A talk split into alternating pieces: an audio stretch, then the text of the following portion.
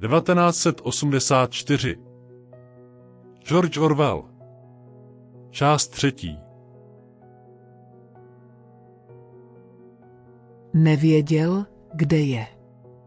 Mohl se jen domnívat, že v budově ministerstva lásky, ale zjistit se to nedalo. Byl v celé bez oken, s vysokým stropem a stěnami z lesklého bílého porcelánu. Skryté lampy ji zaplavovaly studeným světlem a bylo slyšet tiché nepřetržité hučení, o němž předpokládal, že má něco společného s přívodem vzduchu. Lavice, spíše jen prkno, právě dost široké, aby se na něm dalo sedět, se táhla podél stěny, přerušená jedině dveřmi a na druhém konci vchodu záchodovou mísou bez dřevěného sedátka. Byly tam čtyři obrazovky, na každé stěně jedna. V břiše cítil tupou bolest. Trvala od chvíle, kdy ho nadspali do uzavřeného vozu a odvezli. Měl také hlad, krutý, nezdravý hlad. Mohlo to být 24 hodin, co naposled jedl, ale mohlo to být i 36. Stále ještě nevěděl a pravděpodobně se to nedoví, jestli ho zatkli ráno nebo večer. Od chvíle svého zatčení nedostal jíst. Seděl nehnutě, jak jen dokázal, na nízké lavici s rukama skříženýma na kolenou. Už se naučil sedět nehnutě. Jakmile udělal neočekávaný pohyb, zařvali na něj z obrazovky. Ale touha po jídle vzrůstala. Nade všechno toužil po kousku chleba. Myslel na to, že má pár drobtů v kapse kombinézy.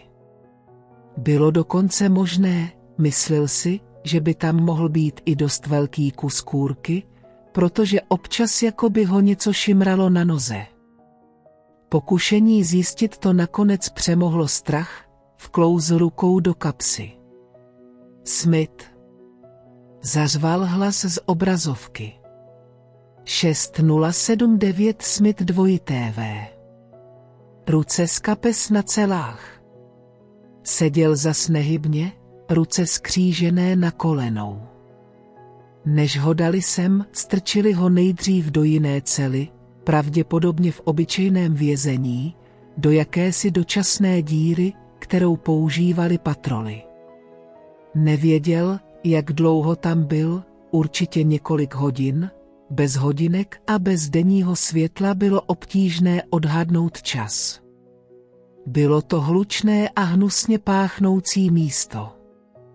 Strčili ho do cely, která se podobala té, v níž byl teď, ale byla odporně špinavá a celou dobu v ní bylo nadspáno 10 až 15 lidí. Většinou obyčejní zločinci, ale i několik politických vězňů. Seděl mlčky, opřen o stěnu, špinavá těla do něho strkala, strach a bolest v břiše ho zaměstnávali příliš, než aby se zajímal o své okolí, ale přesto si všiml ohromného rozdílu v chování vězňů straníků a těch ostatních. Vězni straníci byli tiší a vystrašení, kdežto obyčejní kriminálníci si nevšímali nikoho a ničeho. Vykřikovali nadávky na dozorce, zuřivě se s nimi prali, když jim zabavili nějaké věci, psali na podlahu oplzlá slova, jedli pašované jídlo, které vytahovali z tajemných skrýší v šatech, a dokonce pokřikovali na obrazovku, když se snažila zjednat pořádek. Někteří se strážci zřejmě dobře vycházeli, oslovovali je přezdívkami a pokoušeli se loudit cigarety kukátkem ve dveřích. Dozorci také zacházeli s obyčejnými zločinci s jistou schovývavostí, i když drsně. Hodně se mluvilo o táborech nucených prací, kam bude většina vězňů podle očekávání poslána. Usoudil, že v táborech je to celkem dobré, pokud má člověk dobré styky a ví, jak na to. Bují tam úplatkářství, protekce a vyděračství všeho druhu, homosexualita a prostituce, dokonce je tam k mání nedovolený alkohol, destilovaný z brambor. Důvěry tam požívají jen obyčejní zločinci, především gangsteři a vrahové, kteří tvoří jakousi šlechtu. Všechnu špinavou práci vykonávají političtí. Neustále přicházeli a odcházeli vězni všeho druhu, pašeráci drog, podomní obchodníci, zloději, bandité, šmelináři, opilci, prostitutky.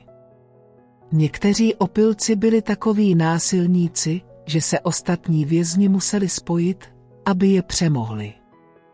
Jednou přivlekli čtyři dozorci obrovitou ženu, trosku okolo šedesátky, s velikými, houpajícími se prsy a hustými loknami bílých vlasů, které jí splihly, jak se byla, kopala a křičela. Stáhli jí holínky, protože se je pokoušela kopat, a hodili ji Winstonovi na klín, že mu skoro přerazili stehení kosti. Žena se vstyčila a vyprovázela je řevem, hajzlové. Když si všimla, že sedí na čemsi nerovném, sklouzla z Winstonových kolen na lavici. Promiň, drahoušku, řekla. Nesedla bych si na tebe, ale ti buzeranti mě sem hodili. Nevěděj, jak zacházet s dámou, že jo. Odmlčela se, poklepala si prsa a říhla. Parton, řekla, nejsem docela ve sevé kůži. Naklonila se ku předu a důkladně se vyzvracela na zem. Už je to lepší, opřela se dozadu se zavřenýma očima. Člověk to v sobě nikdá nemá držet, to já říkám. Vyndat, dokud je to v žaludku čerství, že jo. Znovu ožila, obrátila se, aby se s odstupem podívala na Winstona, a zřejmě se jí okamžitě zalíbil. Položila mu kolem ramen obrovskou paži a přitáhla ho k sobě, dýchajíc mu do obličeje pivo a zvratky. Jak se jmenuješ, drahouši? Řekla. Smith, řekl Winston. Smith. Zeptala se. To je sranda. Já jsem taky Smithová. No co, dodala sentimentálně, mohla bych být tvoje máma. Mohla by to být moje matka, pomyslel si Winston. Byla asi v tom věku a stejné postavy a bylo pravděpodobné, že lidé se po 20 letech v pracovním táboře poněkud změní. Nikdo jiný na něj nepromluvil. Bylo až překvapující, jak obyčejní zločinci ignorovali vězně straníky. Ti političtí říkali o nich s lhostejným pohrdáním. Vězni straníci se zřejmě báli promluvit s kýmkoliv, a především jeden na druhého. Jenom jednou zaslechl v změti hlasů, jak si dvě ženy straničky, přitisknuté k sobě na lavici, vyměnili několik spěšně zašeptaných slov, a zvlášť mu utkvěla nesrozumitelná narážka na jakousi místnost, které říkali stojednička. Asi před dvěma, třemi hodinami ho přivedli sem.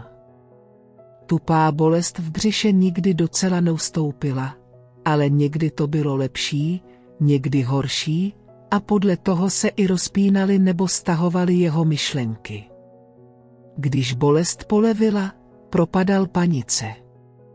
Byly chvíle, kdy tak realisticky předvídal, co se s ním stane, až se mu srdce rozbušilo a dech se mu zastavil. Cítil rány obušků na loktech a okované holínky na holeních. Viděl se, jak se plazí po zemi, křičí o slitování přes vyražené zuby. Na Julii sotva pomyslel. Nedovedl se na nic soustředit. Miloval ji, nezradil by ji, ale to byl jen fakt, který znal tak, jako znal pravidla aritmetiky. Necítil k ní lásku a nebyl zvědavý, co se s ní děje.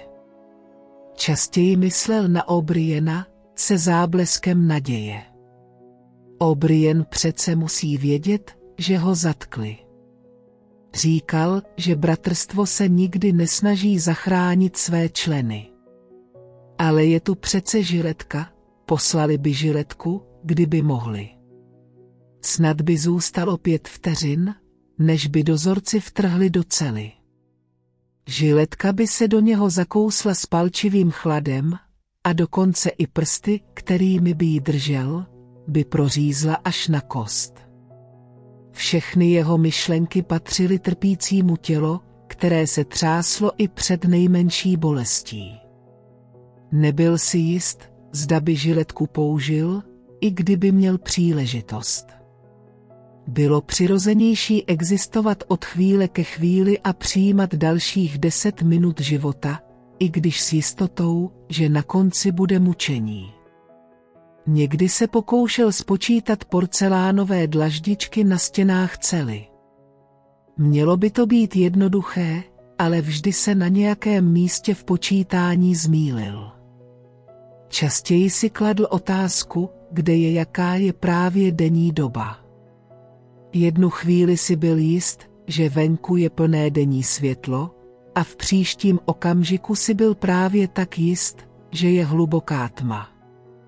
Na tomto místě, to věděl instinktivně, se světla nikdy nezhasínají. Je to místo bez temnoty, teď mu bylo jasné, proč O'Brien zřejmě pochopil narážku. Na ministerstvu lásky nebyla okna. Jeho cela je možná v samém středu budovy a nebo hned u vnější zdi, možná, že je deset poschodí pod zemí a nebo třicet nad zemí. V duchu se pohyboval od místa k místu a snažil se podle tělesných pocitů určit, zda hnízdí vysoko ve vzduchu a nebo je pochován hluboko pod zemí. Zvenčí zazněl dusot holínek. Ocelové dveře se s hřinčením otevřely. Dovnitř rázně vstoupil mladý důstojník v elegantní černé uniformě, jako by se celý leskl nablízkanou kůží, jeho bledá souměrná tvář připomínala voskovou masku. Pokynul dozorcům venku, aby přivedli vězně. Do cely se vpotácel básník Amplefort. Dveře se zase s hřinkotem zavřely. Amplefort udělal jeden nebo dva nejisté pohyby ze strany na stranu, nejspíš hledal další dveře, kterými by vyšel ven, a potom začal přecházet sem a tam po celé. Ještě si nevšiml, že je tam Winston. Jeho unavené oči hleděly na stěnu asi metr nad úrovní Winstonovy hlavy. Byl bez bod a z děravých ponožek trčely velké špinavé palce. Také se už několik dní neholil. Štětinaté fousy mu pokrývaly tvář až po lícní kosti a dodávali mu vzezření lotra, jež divně ladilo s jeho velkou hubenou postavou a nervózními pohyby. Winston se trochu probral z letargie. Musí s Amplefordhem promluvit, i s rizikem, že na něj obrazovka začne řvát. Dalo se dokonce předpokládat, že Ampleford má žiletku. Ampleford he, řekl. Řev z obrazovky se neozval. Ampleford se zastavil, mírně vyveden z míry. Pomalu zaostřil pohled na Winstona. A Smith? Řekl. Ty taky? Za co si tady? Abych pravdu řekl, sedl si neohrabaně na lavici proti Winstonovi. Existuje jediný prohřešek? Ne. Řekl. A dopustil se z ho? Zřejmě ano. Položil si ruku na čelo a chvilku si tiskl spánky, jako by se snažil na něco se rozpomenout. Tyhle věci se stávají, začal neurčitě. Podařilo se mi oživit jeden případ, možný případ. Byla to neopatrnost, o tom není pochyby. Připravovali jsme konečné vydání Kiplingových básní. Ponechal jsem na konci jednoho verše slovo Bůh. Nemohl jsem si pomoci, dodal téměř rozhořčeně a zvedl oči, aby se podíval na Winstona. Ten řádek se nedal změnit. Rýmovalo se to z kruh. Víš, že v celé slovní zásobě existuje jen asi 12 rýmů na kruh. Lámal jsem si hlavu celé dny. Jiný rým nebyl. Výraz v jeho tváři se změnil. Zmizela rozmlzelost a na okamžik vypadal téměř potěšeně. Skrze špínu a rozcuchané vlasy prosvítala intelektuální vroucnost, radost pedanta, který objevil nějaký nepotřebný fakt. Napadlo tě někdy, řekl, že celé dějiny anglické poezie jsou determinovány faktem, že anglický jazyk postrádá rýmy. Ne, tato zvláštní myšlenka Winstona nikdy nenapadla. Ani mu za těchto okolností nepřipadala nijak důležitá nebo zajímavá. Víš, jaká denní doba je? Zeptal se. Amplefort se zase zatvářil zděšeně. Ani jsem o tom nepřemýšlel. Zatkli mě, mohlo to být tak před dvěma dny, možná před třemi. Těkal očima po stěnách, jako by očekával, že tam najde okno. Tady není rozdíl mezi dnem a nocí. Nechápu, jak by si člověk mohl vypočítat čas. Hovořili o různých věcech několik minut a v tom je řev z obrazovky bez zjevného důvodu napomenul, aby byli sticha. Winston seděl pokojně, ruce skřížené. Amplefort, příliš velký, než aby mohl pohodlně sedět na úzké lavici, se neklidně vrtěl ze strany na stranu, objímaje svýma hubenýma rukama střídavě obě kolena. Obrazovka na něj štěkla, aby seděl klidně. Čas míjel. Dvacet minut, hodina, těžko říci. Venku se znova ozval dupot holínek. Winstonovi vnitřnosti se sevřely. Brzy, velmi brzy, možná za pět minut, možná hned, bude ten dupot znamenat, že na něho přišla řada.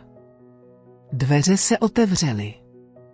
Do cely vstoupil mladý důstojník s chladnou tváří. Úsečným pohybem ruky ukázal na Ampleforta. Místnost 101, řekl. Amplefort nemotorně vypochodoval mezi dvěma dozorci, ve tváři nejistotu, zmatek a nepochopení. Zdálo se, že uplynula dlouhá doba. Znovu se ozvala bolest v břiše. Winstonovi úvahy se točily po stejné trase jako kulička, co padá stále do stejných škvír. V hlavě mu rezonovalo šest věcí, bolest v břiše, kousíček chleba, krev a křik, Julie, Obrien, žiletka.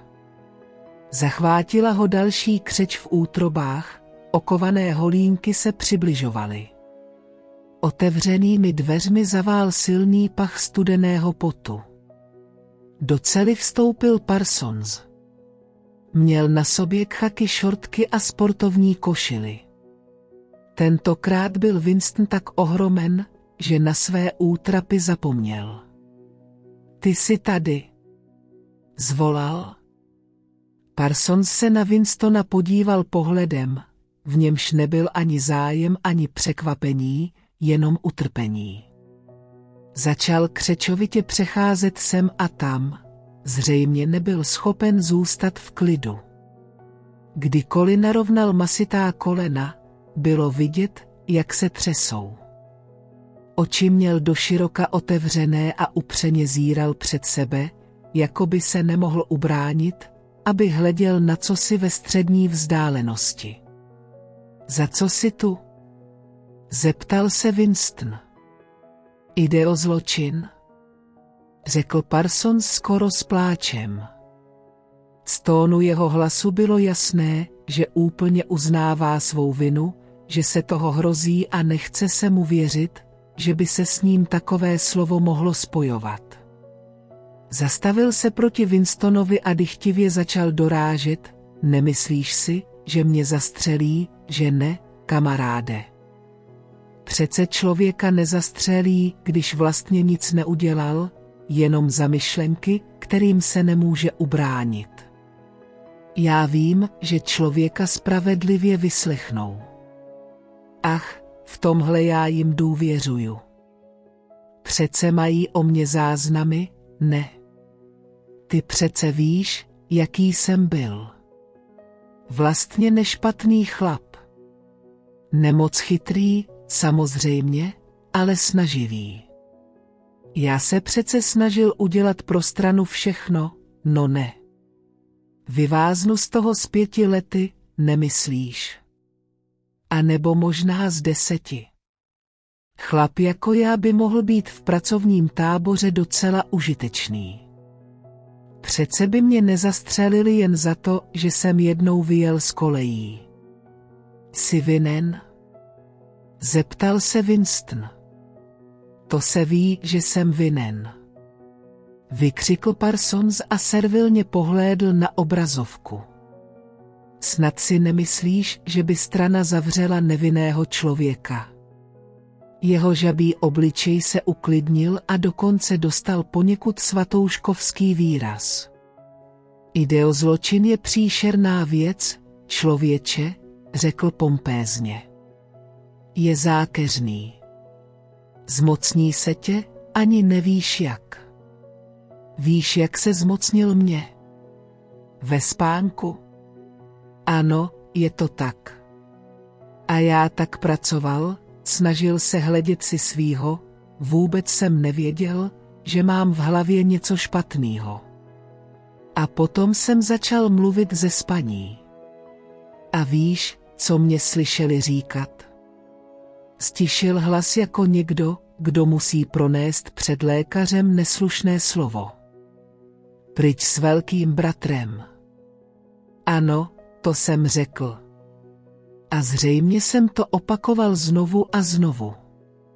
Mezi námi, kamaráde, jsem rád, že mě dostali dřív, než to došlo dál. Víš, co jim řeknu, až přijdu před tribunál. Děkuju vám, řeknu, děkuju vám, že jste mě zachránili dřív, než bylo pozdě. Kdo tě udal? Zeptal se Winston. Moje dcerka, řekl Parsons s jakousi žalostnou píchou. Poslouchala klíčovou dírkou. Slyšela, co jsem říkal, a hned na druhý den si to štrádovala k patrole. Na takovýho prcka je to výkon, co? Vůbec jí to nemám za zlý. Fakticky jsem na ní pyšný. Každopádně to dokazuje, že jsem ji vychovával ve správném duchu. Udělal ještě několik trhavých pohybů a přitom vrhl toužebný pohled na záchodovou mísu. Pak si najednou strhl šortky. Promiň, brachu, řekl, nemůžu si pomoct. To je tím čekáním. Vrazil svou velkou zadnici do záchodové mísy. Winston si zakryl obličej rukama. Smith. Zařval hlas z obrazovky. 6079 Smith 2 TV. Odkryjte si tvář. Na celách si nikdo tvář zakrývat nebude. Winston dal ruce dolů. Parsons použil záchodu hlučně a mohutně. Potom se ukázalo, že splachování je pokažené a celá dlouhé hodiny hnusně páchla. Parson se odvedli. Přicházeli další vězni a zase záhadně mizeli. Jednu vězeňkyni poslali do místnosti 101 a Winston si všiml, že jakoby se se cvrkla a změnila barvu, když ta slova uslyšela. Mohlo být odpoledne, v případě, že jsem byl přiveden ráno, anebo půlnoc, v případě, že ho sem přivedli odpoledne. V celé bylo šest vězňů, mužů i žen. Seděli docela tiše. Proti Winstonovi byl chlapík s vystouplými zuby, bez brady, jehož obličej připomínal velkého neškodného hlodavce. Tučné skvrnité tváře měl vespod tak vyboulené, že by člověk skoro věřil, že tam má skryté malé zásobníky s potravou. Bledě šedé oči bázlivě těkaly po ostatních a rychle se odvraceli, jakmile zachytili něčí pohled. Dveře se otevřely a byl přiveden další vězeň. Při pohledu na něj Winstona zamrazilo. Byl to obyčejný člověk, jistě nebýval žádný fešák ani šereda, snad inženýr nebo třeba technik. Úděsná byla však jeho vychrtlá tvář. Připomínala umlčí lepku. Byla tak hubená, že ústa a oči vypadaly nepřiměřeně velké a zorničky jako by byly naplněny vražednou, nesmiřitelnou nenávistí ke všemu živému. Usedl na lavici kousek od Winstona. Winston na něj už nepohlédl, ale tu zmučenou umlčí tvář viděl v duchu tak živě, jako by ji měl přímo před očima. Najednou si uvědomil, oči jde. Ten člověk umírá hladem. Na tuhle myšlenku zřejmě přišli všichni v celé naráz. Lidmi na lavici proběhla vlna nepatrného pohybu. Pohled muže bez brady zalétl k člověk s umlčí tváří, pak se zase odvrátil a znovu se k němu vrátil, jakoby přitahován neodolatelnou silou. Najednou se začal na lavici vrtět. Pak vstal, neohrabaně a kolébavě přešel přes celu, zalovil v kapse kombinézy a s rozpačitým výrazem podal umouněný kousek chleba člověku s umlčí tváří. Z obrazovky zazněl zuřivý, ohlušující řev. Bezbradý se skokem vrátil na své místo.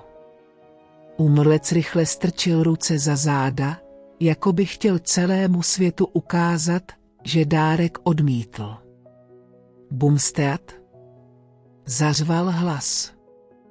2713 Bumsteat je. Pustte ten kus chleba. Bezbradý nechal kousek chleba spadnout na zem. Zůstaňte stát, kde jste, řekl hlas. Tváří ke dveřím. Nehýbejte se.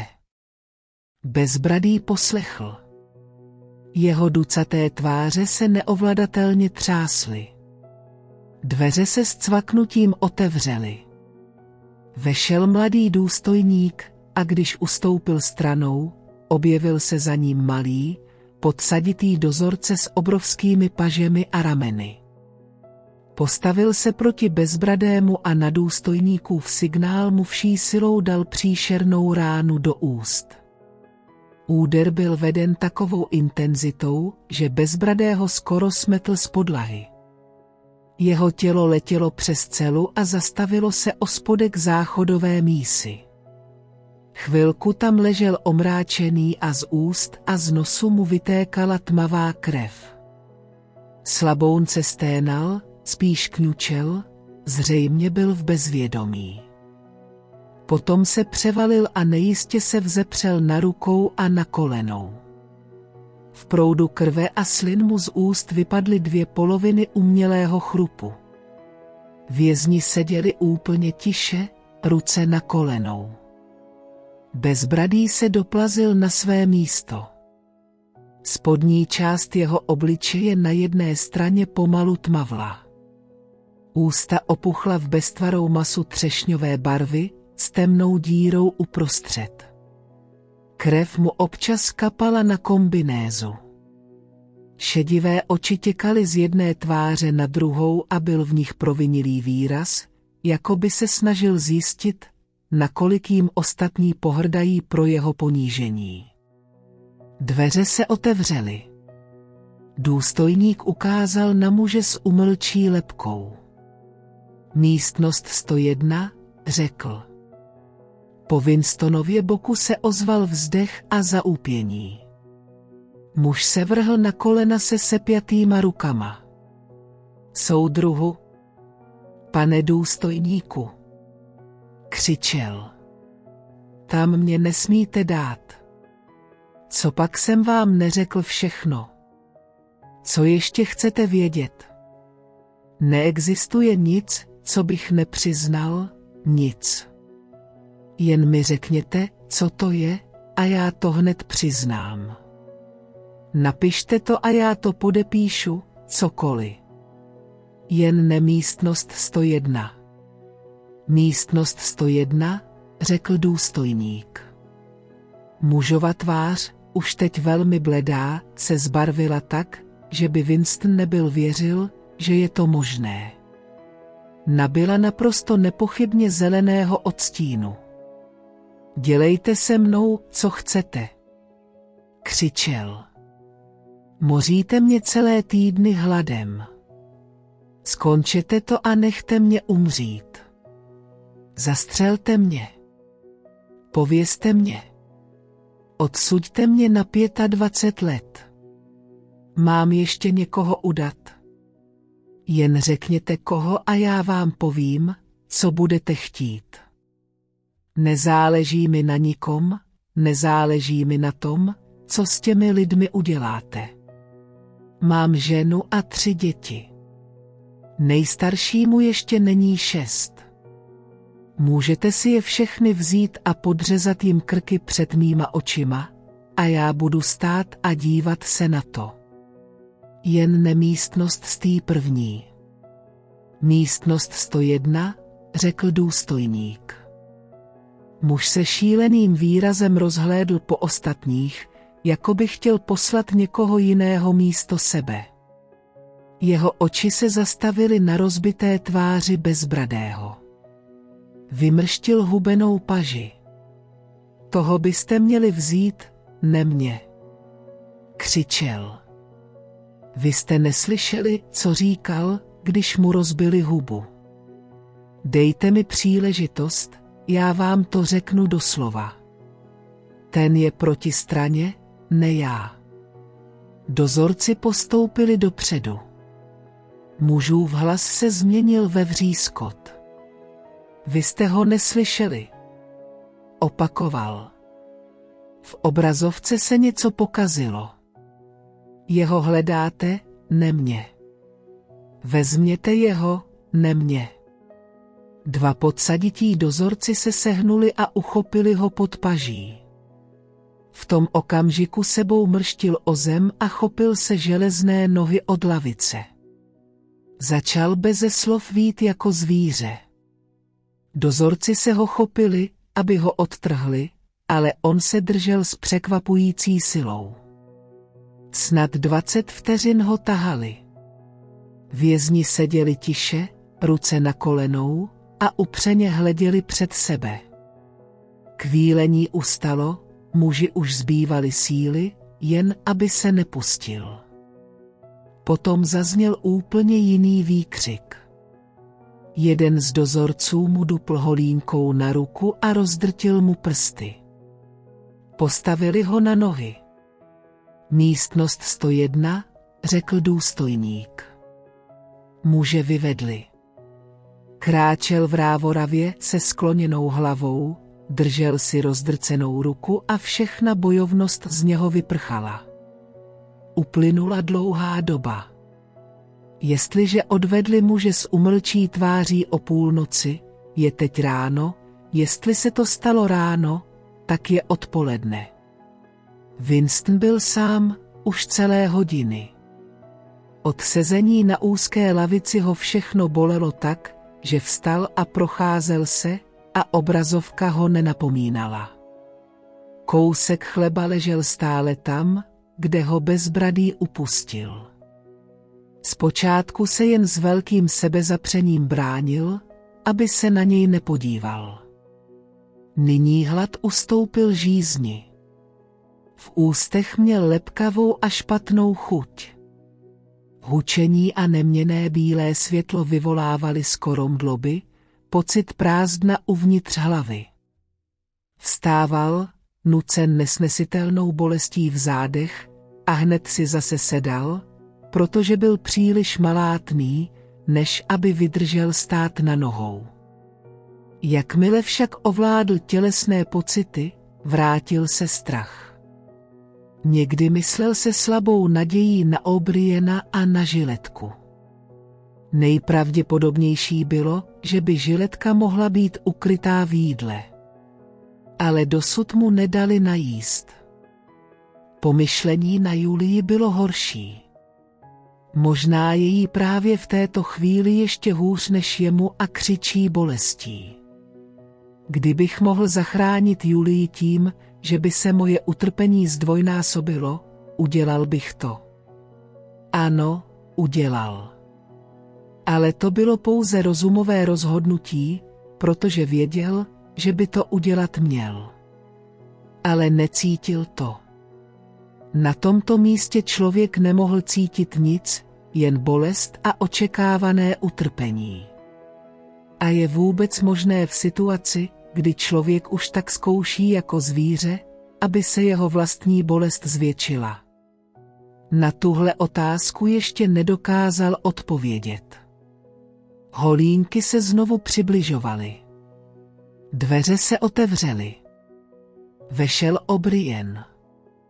Winston vyskočil. Byl tím pohledem šokován tak, že z něj vyprchala všechna opatrnost. Poprvé po mnoha letech zapomněl na přítomnost obrazovky. Tebe taky dostali. Vykřikl. Mě dostali už dávno, řekl O'Brien mírnou, skoro lítostivou ironií. Odstoupil stranou. Za ním se objevil rozložitý dozorce s dlouhým černým obuškem v ruce. Ty jsi to věděl, Winston, řekl O'Brien. Neklam sám sebe. Ty jsi to přece věděl, od začátku si to věděl. Ano, teď chápal, že to od začátku věděl. Ale nebyl čas na to myslet. Teď měl oči jen pro obušek v dozorcových rukách. Může dopadnout kamkoliv, na temeno, na okraj ucha, na paži, na loket. Loket. Svezl se na kolena, téměř ochromen, svíraje si zasažený loket druhou rukou. Všechno explodovalo žlutým světlem. Nepředstavitelné je nepředstavitelné, že by jediný úder mohl způsobit takovou bolest. Světlo zmizelo a viděl jen ty dva, jak na něho hledí. Dozorce se smál tomu, jak se složil. V každém případě však dostal odpověď na svou otázku. Za nic na světě si člověk nemůže přát znásobení bolesti. Když jde o bolest, může si člověk přát jediné, aby přestala. Nic na světě není tak zlé jako fyzické utrpení.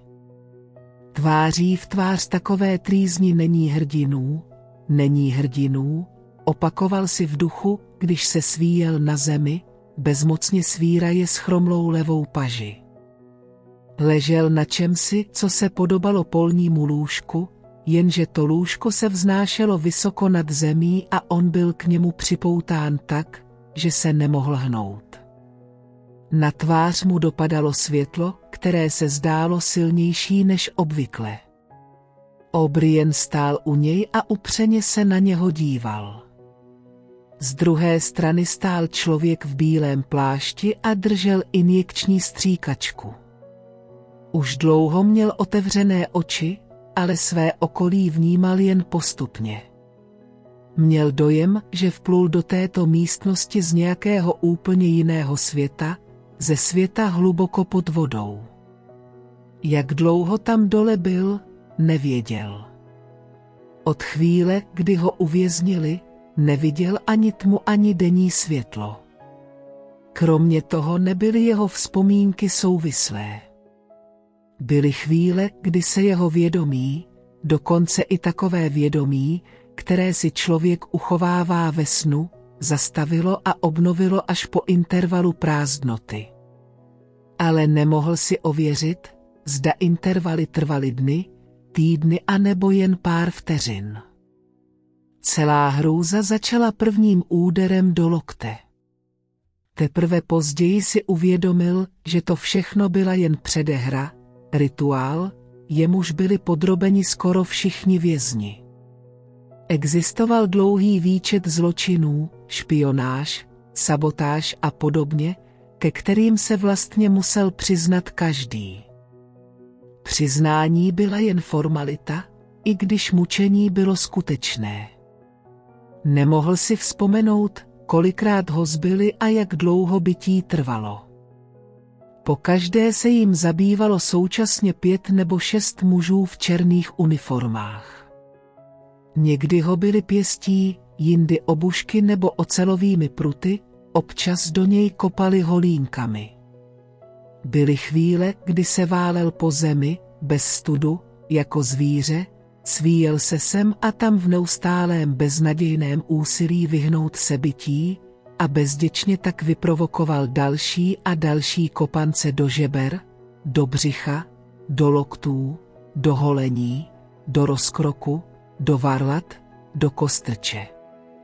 Byly chvíle, kdy to pokračovalo dál a dál a dál, až se mu zdálo kruté, hanebné a neodpustitelné ne to, že ho dozorci bíjí, ale to, že nedokázal ztratit vědomí.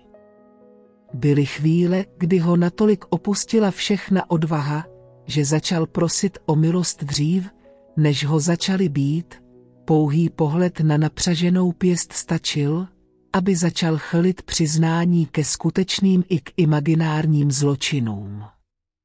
Jindy se zase rozhodl, že nepřizná nic, každé slovo z něj museli vynutit mezi záchvaty bolesti, a byly chvíle, kdy se chabě pokoušel o kompromis a v duchu si říkal, přiznám se, ale ještě ne.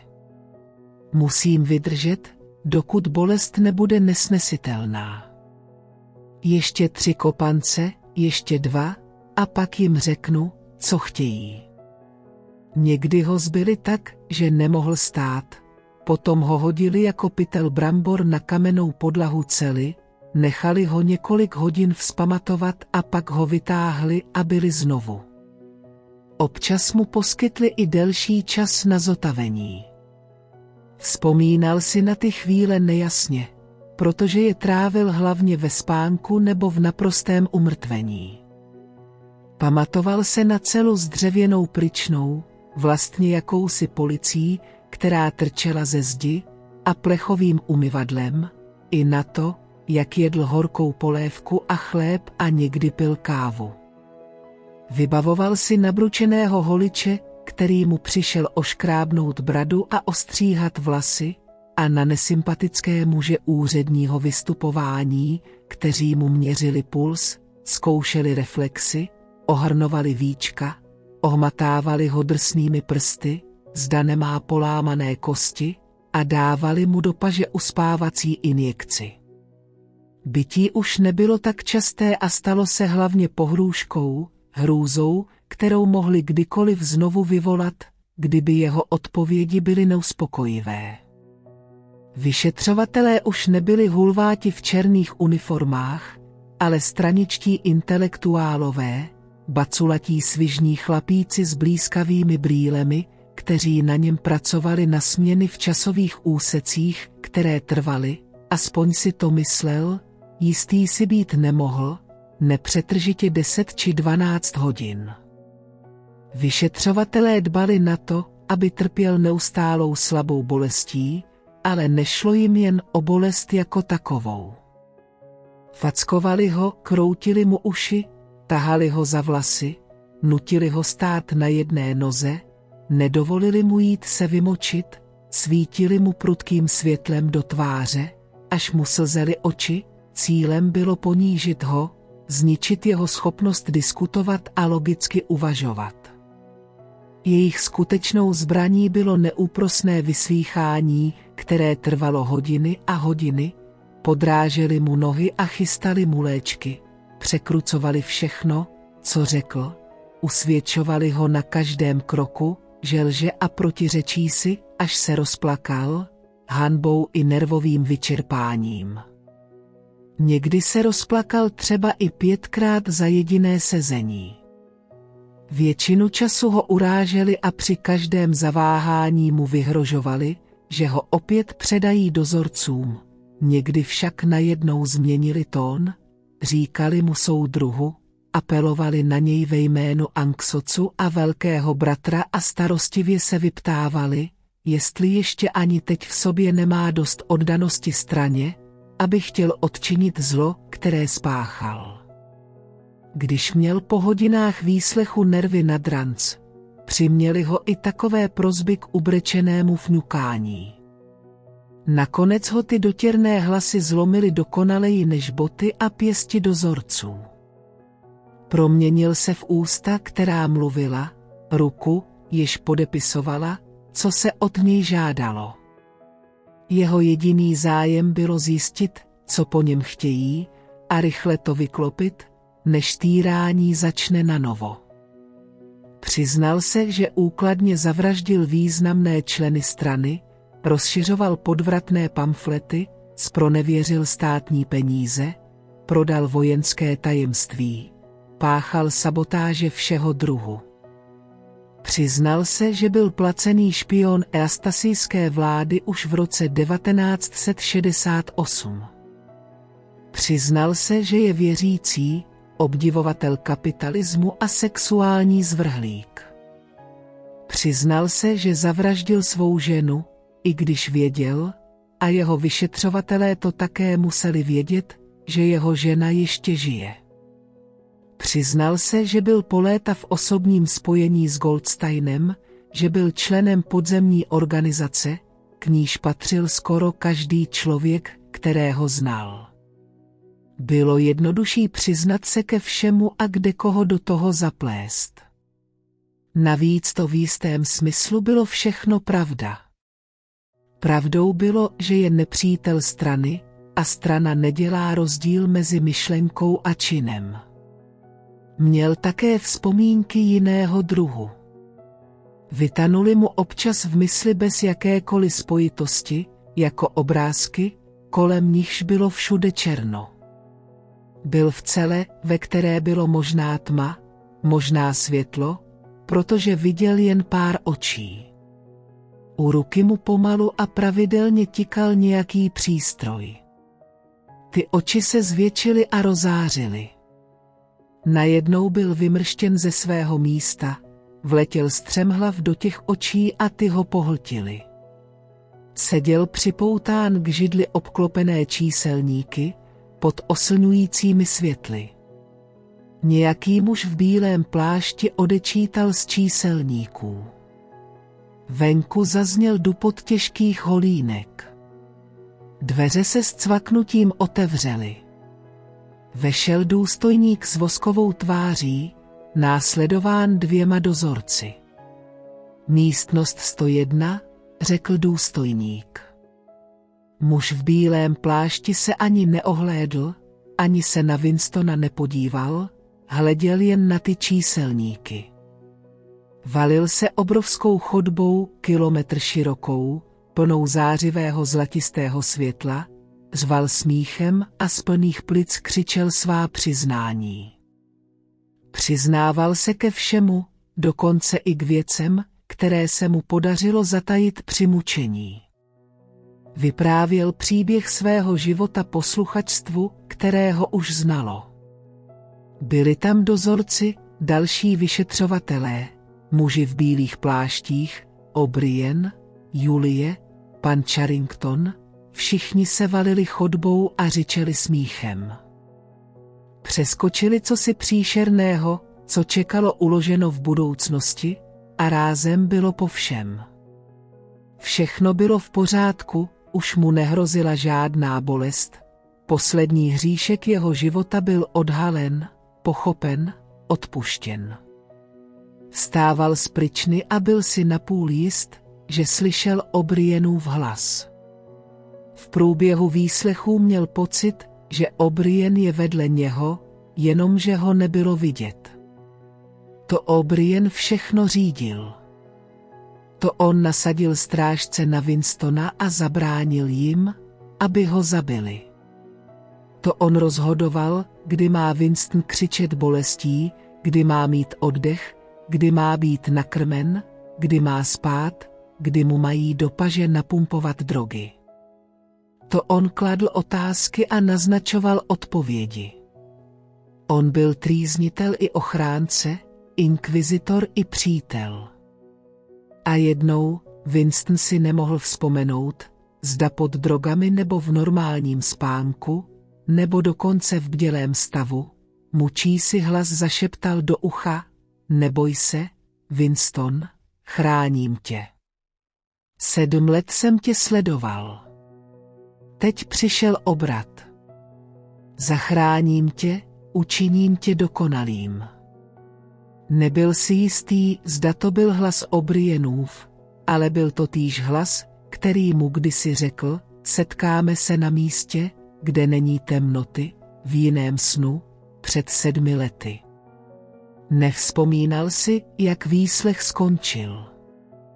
Nějaký čas o sobě nevěděl a potom se celá, nebo místnost, ve které byl nyní, postupně zhmotnila.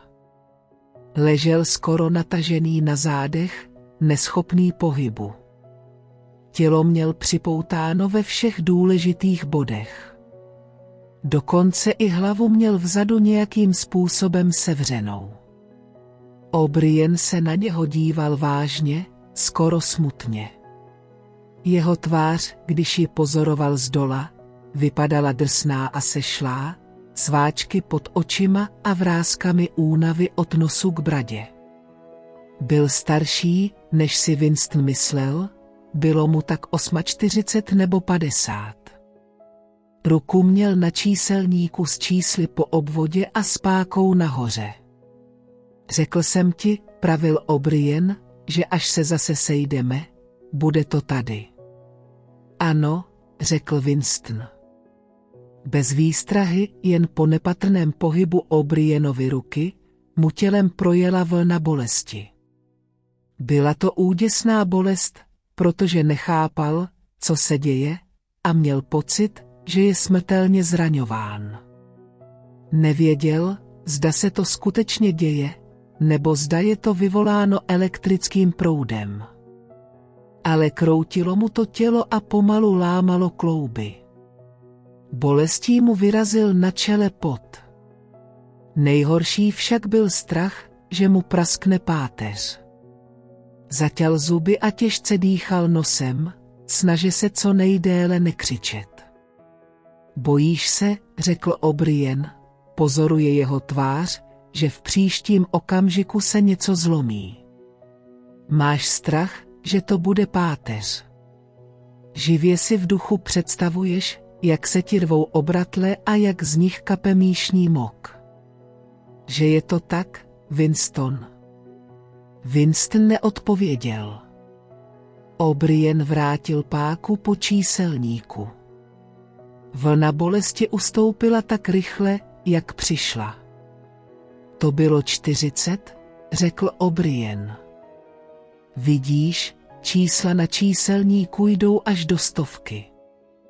Pamatuj, že ti v kteroukoliv chvíli mohu způsobit bolest jakéhokoliv stupně. Když budeš lát, vytáčet se, nebo ze sebe dělat hlupáka, okamžitě budeš řvát bolestí. Rozumíš? Ano, řekl Winston.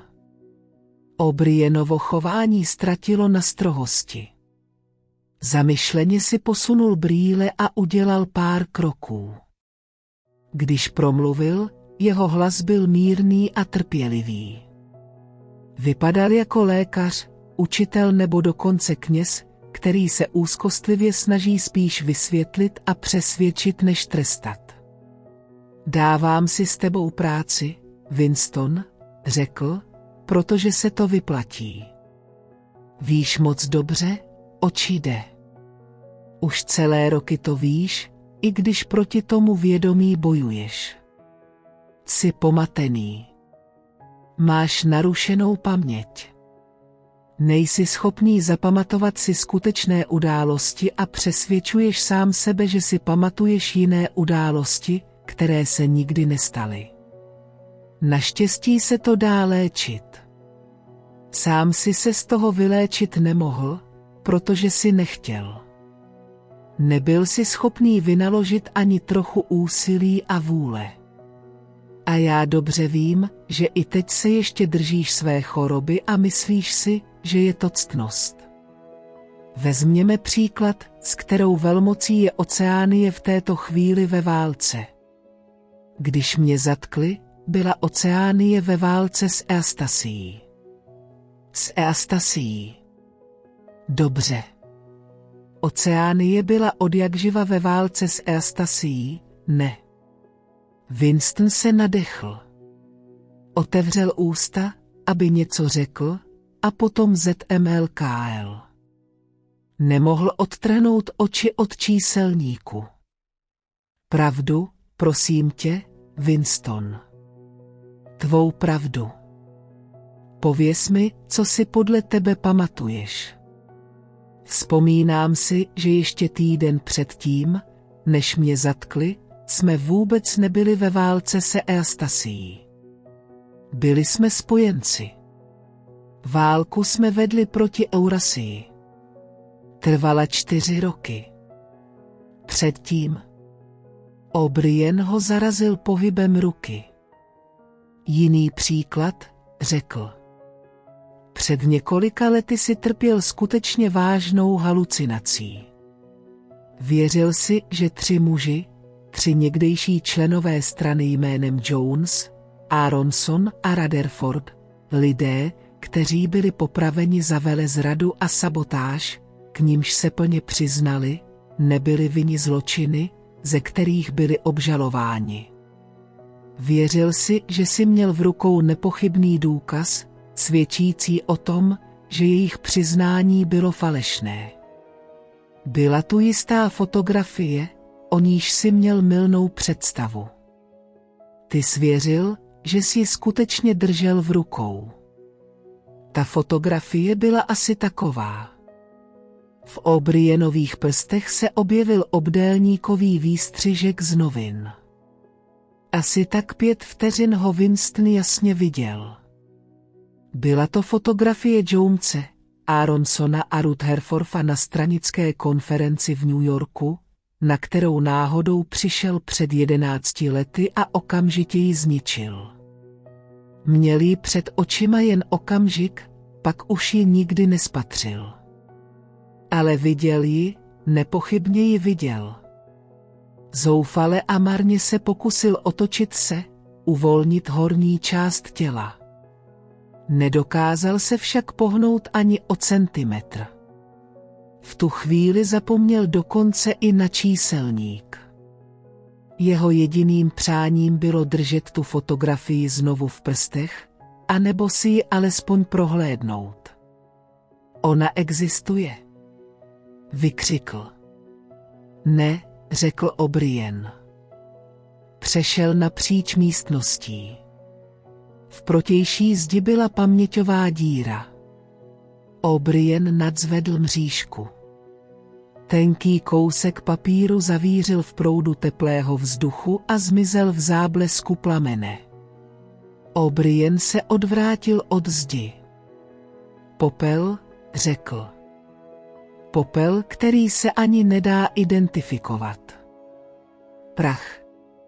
Neexistuje. Nikdy neexistovala. Ale vždyť přece existovala. Existuje. Existuje v paměti. Já si to pamatuju. Ty si to pamatuješ. Nepamatuju, řekl O'Brien. Winstona opustila veškerá naděje. To byl Doubleting. Připadal si zoufale bezmocný. Kdyby si mohl být jist, že O'Brien lže, asi by mu to nevadilo.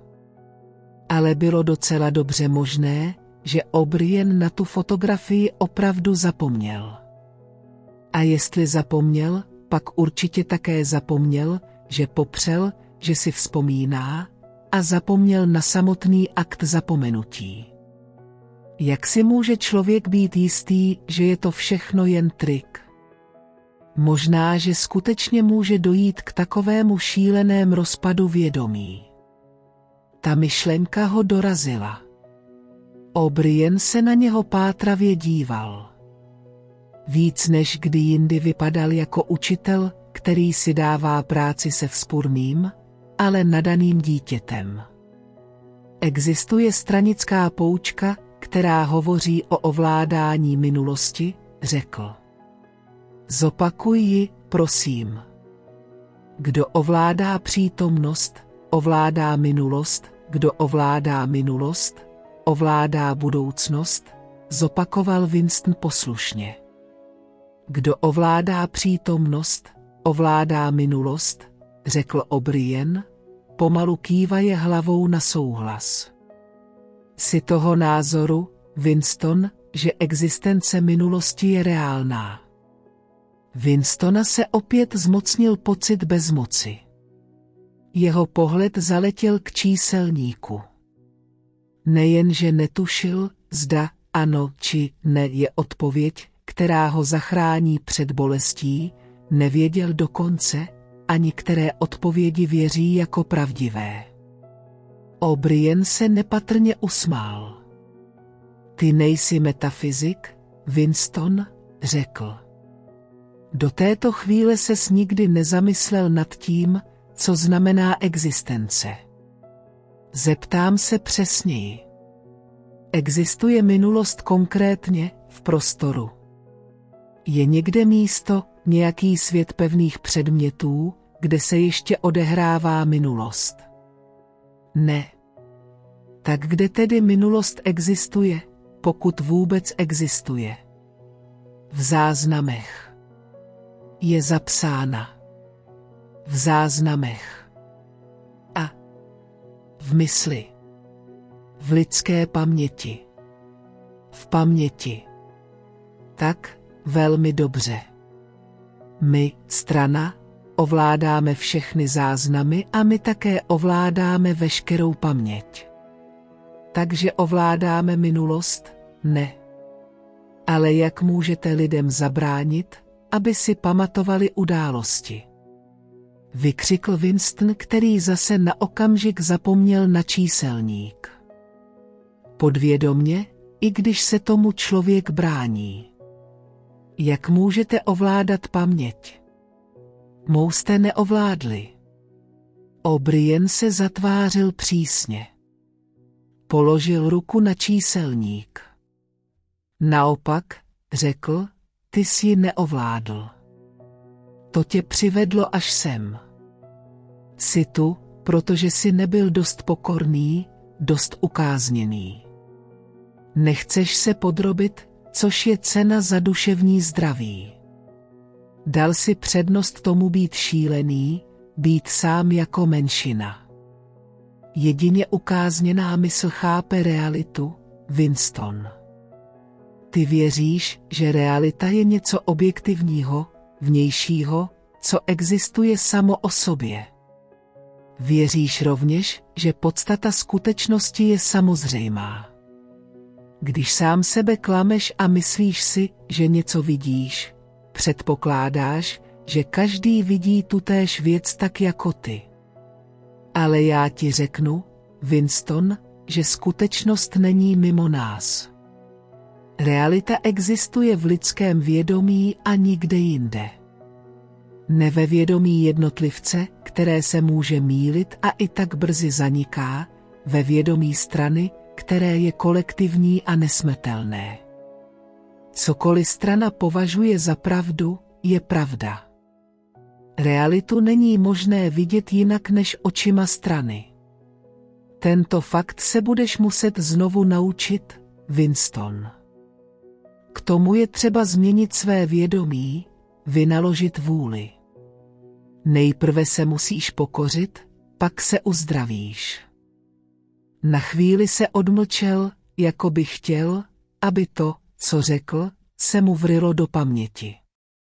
Vzpomínáš si, pokračoval, jak jsi zapsal do deníku Svoboda je svoboda říkat, že dvě a dvě jsou čtyři.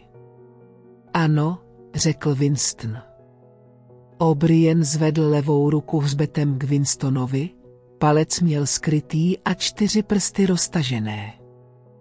Kolik prstům držím nahoře, Winston? Čtyři. A když strana řekne, že to nejsou čtyři, ale pět, kolik jich bude potom?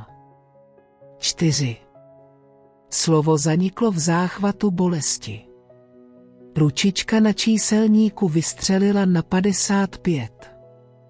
Winstonovi vyrazil po celém těle pot. Do plic vnikal vzduch a vyrážel z něho v hlubokých vzdeších, kterým nemohl zabránit, ani když zatnul zuby. O'Brien ho pozoroval, čtyři prsty stále ještě roztažené. Odtáhl páku. Bolest povolila jen nepatrně. Kolik prstů, Winston? Čtyři. Ručička vyskočila na šedesát. Kolik prstů, Winston? Čtyři. Čtyři. Co jiného můžu říct? Čtyři. Ručička určitě zase stoupla, ale nedíval se na ní. Výhled mu zakrývala tvrdá, přísná tvář a čtyři prsty. Ty prsty mu vyvstaly před očima jako sloupy, obrovské, nejasné a jakoby vibrující, ale nepochybně byly čtyři. Kolik prstů, Winston? Čtyři. Přestaň s tím, přestaň. Jak můžeš pokračovat? Čtyři. Čtyři. Kolik prstů, Winston? Pět. Pět. Pět. Ne, Winston, to nemá smysl. Lžeš. Stále si ještě myslíš, že jsou čtyři. Kolik prstů, prosím? Čtyři. Pět. Čtyři. Co chceš? Jen to zastav, zastav tu bolest. Najednou zase seděl a O'Brien měl paži kolem jeho ramen. Asi na pár vteřin ztratil vědomí. Pouta, jež držela jeho tělo, byla uvolněna. Bylo mu zima, neovladatelně se třásl, zuby mu jektaly a po lících se mu valily slzy. Na chvilku se přitiskl k Obrienovi jako dítě, těžká paže kolem ramen ho jaksi uklidňovala. Měl pocit, že Obrien je jeho ochránce, že ta bolest přichází zvenčí, z nějakého jiného zdroje, že Obrien ho před ní zachrání. Učení ti jde pomalu, Winston, řekl Obrien mírně. Co mám dělat? Jektal. Co mám dělat, abych neviděl, co mám před očima? Dvě a dvě jsou čtyři. Někdy, Winston, je to pět. A někdy tři. Někdy všechno dohromady. Naraz. Musíš se víc snažit. Vrátit se k zdravému rozumu není snadné. Položil Winstona na postel. Jeho údy byly opět pevně sevřené, ale bolest odplula, přestal se třást, zůstal jen slabý a bylo mu zima. O'Brien pokynul hlavou k muži v bílém plášti, který tu nehnutě stál během celé procedury. Muž v bílém plášti se sklonil, hleděl zblízka Winstonovi do očí, nahmatal mu puls, položil mu ucho na hruď, tu a tam poklepal a potom kývl směrem k Obrienovi. Znova, řekl Obrien. Bolest se vlila Winstonovi do těla. Ručička musela být na sedmdesáti, pětašedesáti. Tentokrát zavřel oči. Viděl, že prsty tam stále jsou a stále jsou čtyři. Šlo jen o to zůstat naživu, než křeč pomine.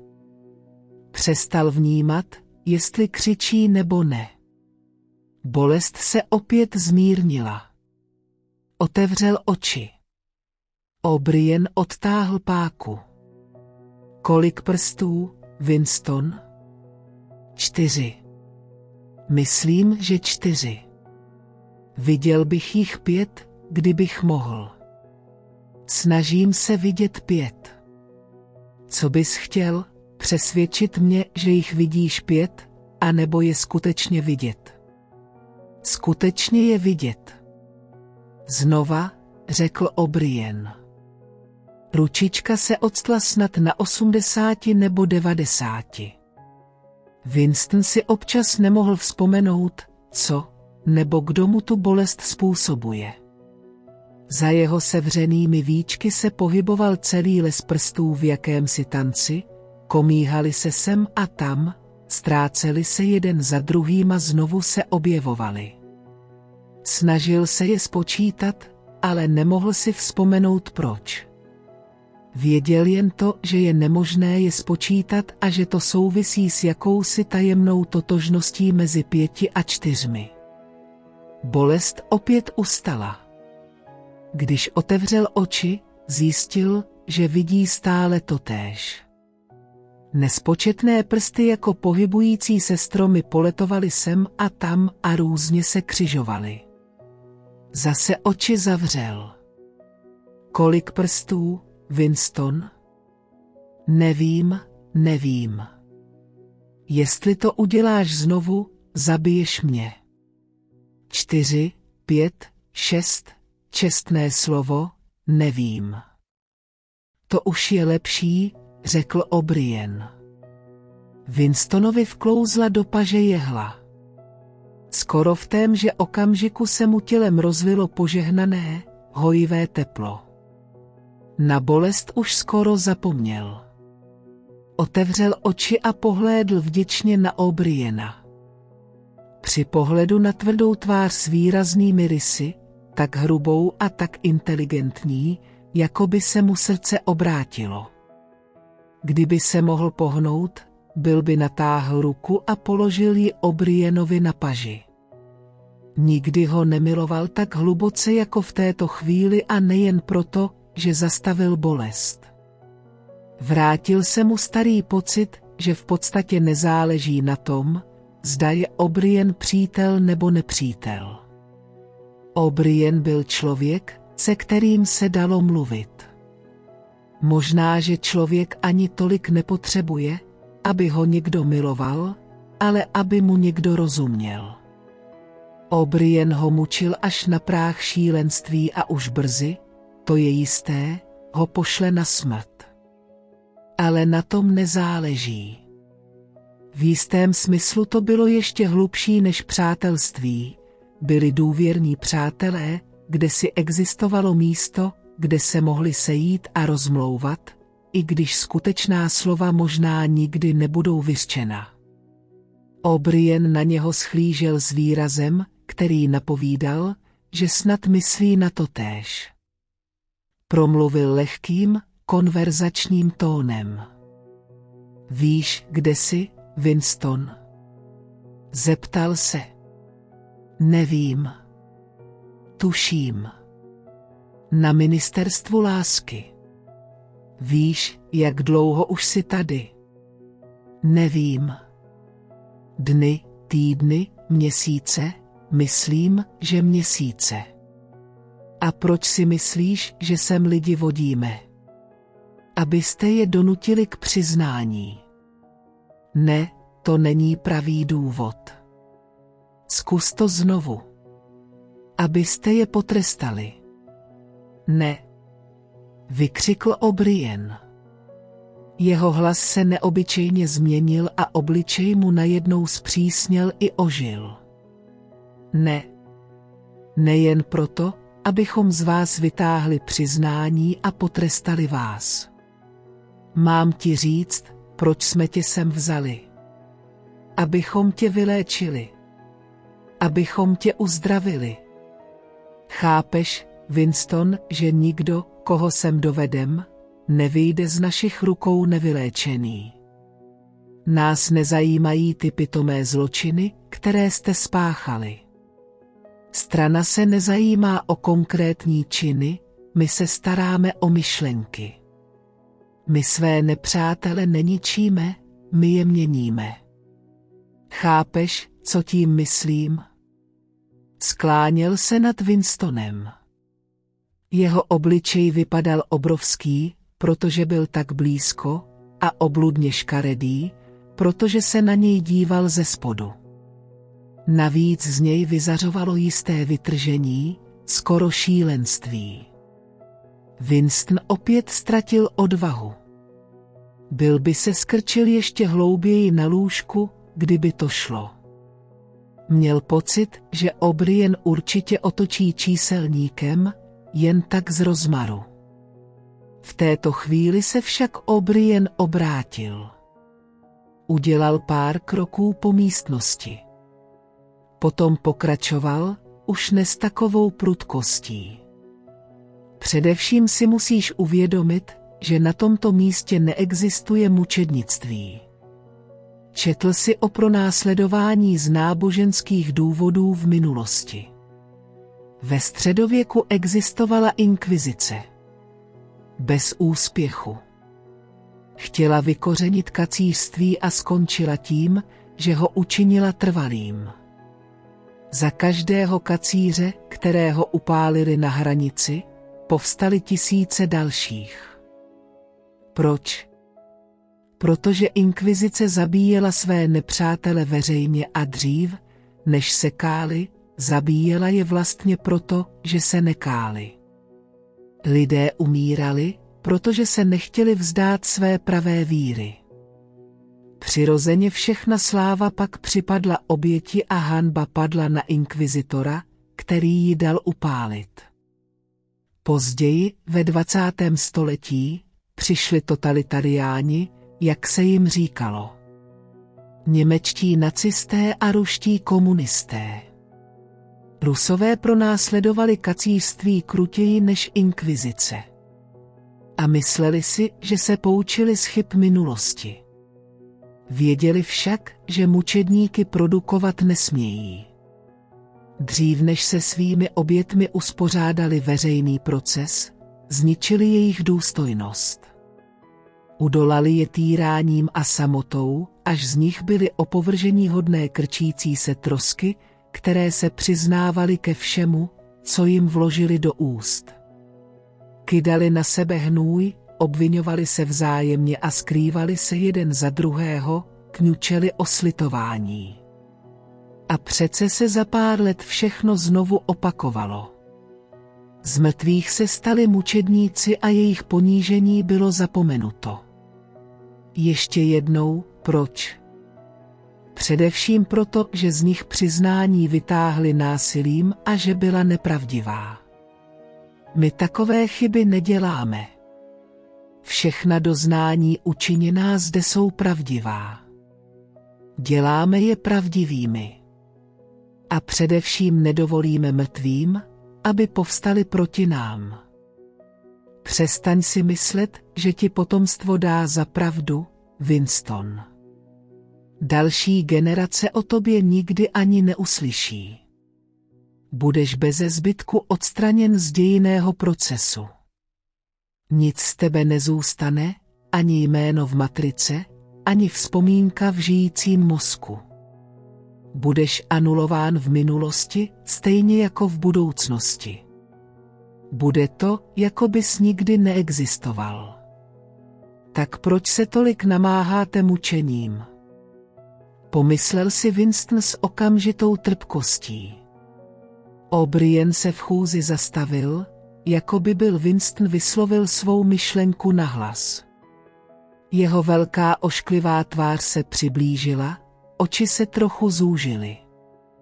Myslíš na to, řekl, že když tě chceme úplně zničit, aby na ničem, co řekneš nebo uděláš, už ani v nejmenším nezáleželo, proč se tedy tak namáháme s tvým výslechem? Na to si myslel, ne. Ano, řekl Winston. O'Brien se nepatrně usmál. Sikas ve vzorku, Winston. Jsi skvrna, která se musí vymazat. Neřekl jsem ti právě, že jsme jiní než pronásledovatelé v minulosti. Nespokojíme se s negativní poslušností ani s nejpodlejší podřízeností. Až se nám konečně podrobíš, uděláš to z vlastní, svobodné vůle. Neničíme kacíře proto, že nám odporuje, nikdy ho nezničíme, dokud nám odporuje. Obrátíme ho, zmocníme se jeho niterného myšlení, přetvoříme ho. Vyženeme z něho všechno zlo a všechny iluze, převedeme ho na naši stranu nevnějškově, ale doopravdy, srdcem i duší. Než ho zabijeme, uděláme z něj jednoho z nás. Nestrpíme, aby kdekoliv na světě existovala chybná myšlenka, byť sebetajnější a sebebezmocnější. Ani v okamžiku smrti nemůžeme připustit úchylku. Za starých časů kráčel kacíř na hranici stále ještě jako kacíř, vykřikoval svoje kacířství a jásal nad ním. Dokonce i oběti ruských čistek mohly nést svou vzpouru uzavřenou v lepce, ještě když kráčeli uličkou, na jejímž konci je čekala kulka. My však uděláme mozek dokonalým, ještě než ho vystřelíme. Přikázání starého despotismu znělo, nebudeš. Přikázání totalitarismu zní budeš. Naše přikázání je si. Ti, které sem přivedeme, proti nám nikdy nevystoupí. Každý je očištěn. Dokonce i ty tři ubohé zrádce, v jejichž nevinnost si kdysi věřil, Joumce, Aronsona a Ruth Herforada, jsme nakonec zlomili.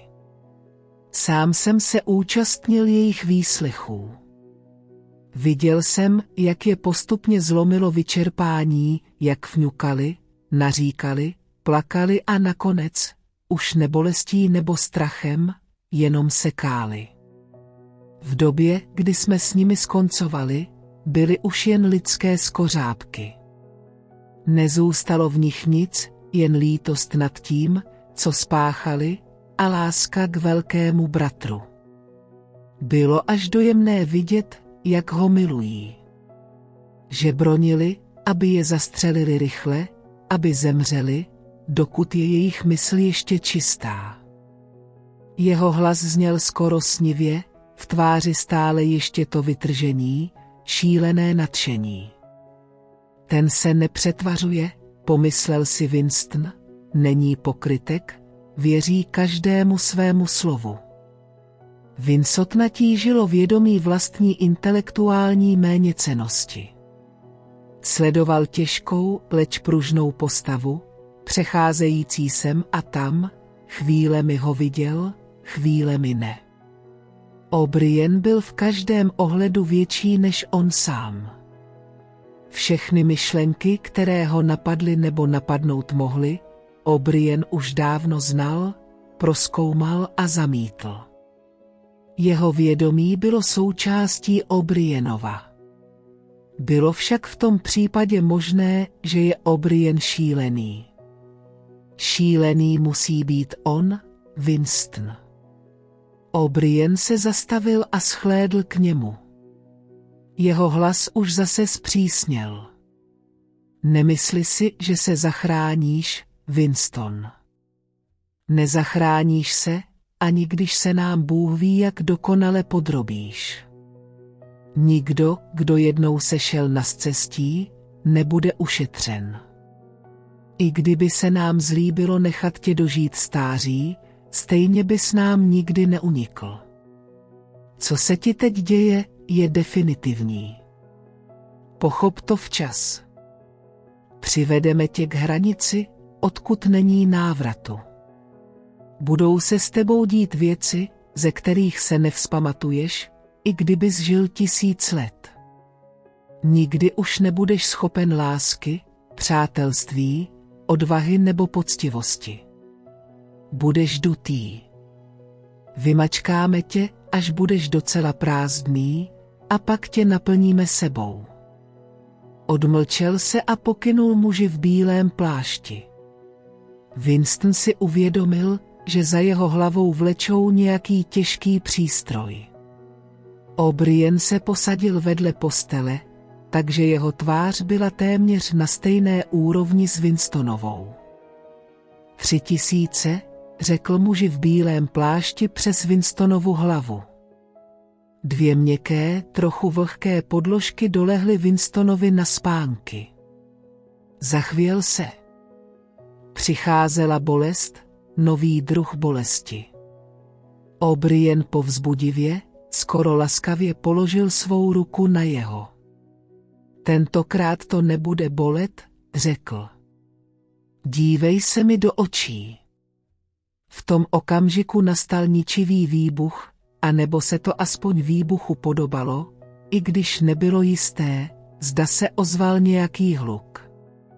Nepochybně však vzplálo oslepující světlo. Winston nebyl zraněn, jen ho to srazilo k zemi.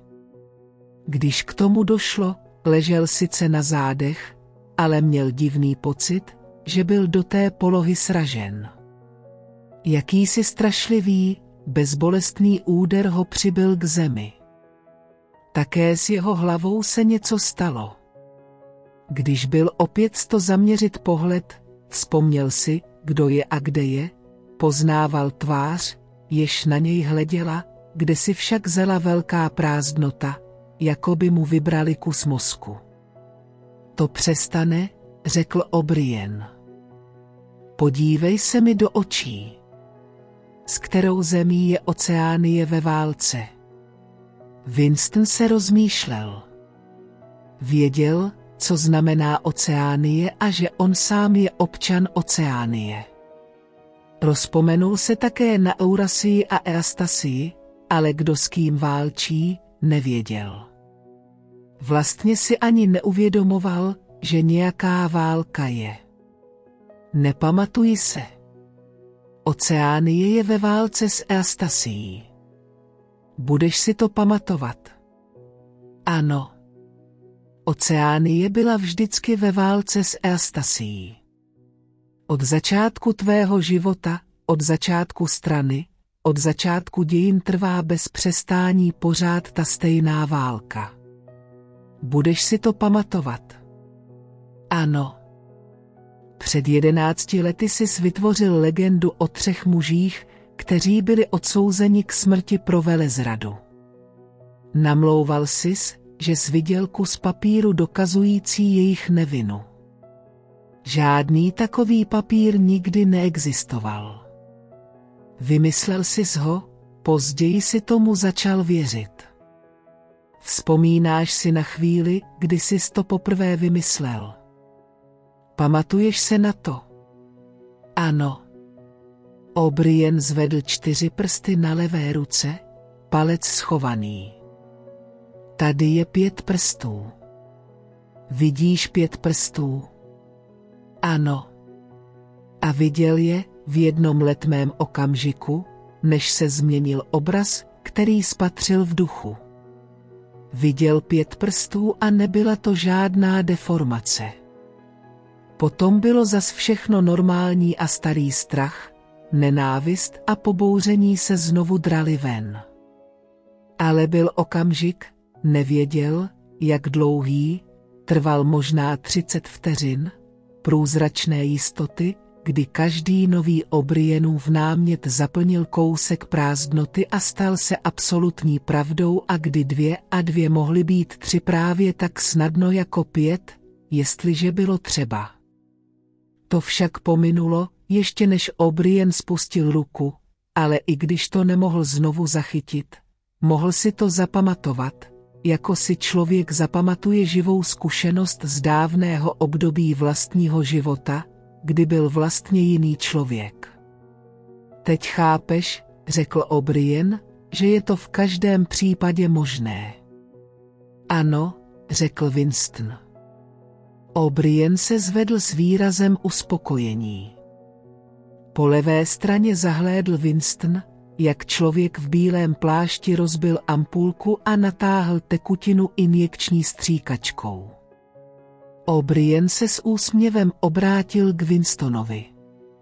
Urovnal si brýle na nose skoro tím starým způsobem. Pamatuješ, jak jsi zapsal do deníku, řekl, že nezáleží na tom, jestli jsem přítel nebo nepřítel, protože jsem aspoň člověk, který ti rozumí a se kterým se dá mluvit. Měl si pravdu. Rád s tebou mluvím. Tvé nitro mě přitahuje. Připomínáš mi mé vlastní, až na to, že jsi šílený. Než tohle sezení skončíme, můžeš mi položit pár otázek. Chceš? Jakýchkoliv otázek? Jakýchkoliv. Všiml si, že Winston upírá zrak na číselník. Je vypnutý. Jaká je tvá první otázka? Co jste udělali s Julií? Zeptal se Winston. O'Brien se opět usmál. Zradila tě, Winston. Okamžitě a beze zbytku. Málo kdy přejde někdo na naši stranu tak rychle. Sotva bys ji poznal, kdybys ji viděl. Veškerou její odbojnost, lži, pošetilost, vulgárnost, všechno z ní vypálili. Dokonalá konverze, učebnicový případ. Mučili jste ji? O'Brien ponechal otázku bez odpovědi. Dál řekl. Existuje velký bratr. Samozřejmě, že existuje. Strana existuje. Velký bratr je stělesněním strany. Existuje stejně jako já. Ty neexistuješ, řekl O'Brien. Znovu ho zachvátil pocit bezmocnosti. Znal, nebo si dovedl představit argumenty, které dokazovaly jeho neexistenci, ale to byly nesmysly, jen slovní hříčky. Není sám výrok ty neexistuješ logicky absurdní. Ale jaký má smysl to říkat? V duchu se otřásl, když pomyslel na šílené argumenty, na něž se nedalo odpovědět a kterými ho O'Brien zničí. Myslím, že existuji, řekl unaveně. Uvědomuji si vlastní identitu. Narodil jsem se a zemřu. Mám ruce a nohy. Zaujímám jistý bod v prostoru. Žádný jiný pevný předmět nemůže současně zaujímat týž bod. Existuje velký bratr v tom smyslu. To je bezvýznamné. Existuje. Zemře velký bratr jednou. Samozřejmě ne. Jak by mohl zemřít? Další otázku. Existuje bratrstvo? To se, Winston, nikdy nedovíš. Jestli se nám zachce tě propustit, až s tebou skončíme, a dožiješ se třeba 90 let, stále ještě nebudeš vědět, zda odpověď na tuto otázku zní ano či ne. Pokud budeš žít, zůstane to v tvé mysli jako nerozluštěná hádanka. Winston ležel mlčky. Hruď se mu zvedala a klesala trochu rychleji. Stále ještě nevyslovil otázku, která mu vytanula na mysl první. Musel se na ní zeptat a přesto jako by jeho jazyk nechtěl pronést.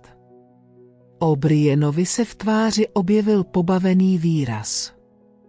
Jeho brýle jako by se ironicky leskly.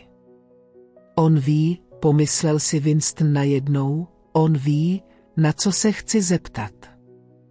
Při té myšlence z něj vyletělo. Co je v místnosti 101? Výraz O'Brienovy tváře se nezměnil.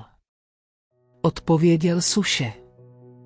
Ty víš, co je v místnosti 101, Winston. Každý ví, co je v místnosti z té první. Zvedl prsty směrem k muži v bílém plášti. Sezení bylo zřejmě u konce. Do Winstonovy paže se zabodla jehla. Skoro okamžitě upadl do hlubokého spánku. 3. Tvoje reintegrace bude mít tři stádia, řekl O'Brien. Učení, pochopení a přijetí. Je na čase, abys postoupil do druhého stádia. Winston ležel jako vždy natažený na zádech. Ale už dlouho měl pouta volnější. Stále ještě ho poutala k lůžku, ale už mohl trochu pohybovat koleny, otáčet hlavu ze strany na stranu a zvedat paže od loktů. Číselník mu už také nenaháněl takovou hrůzu.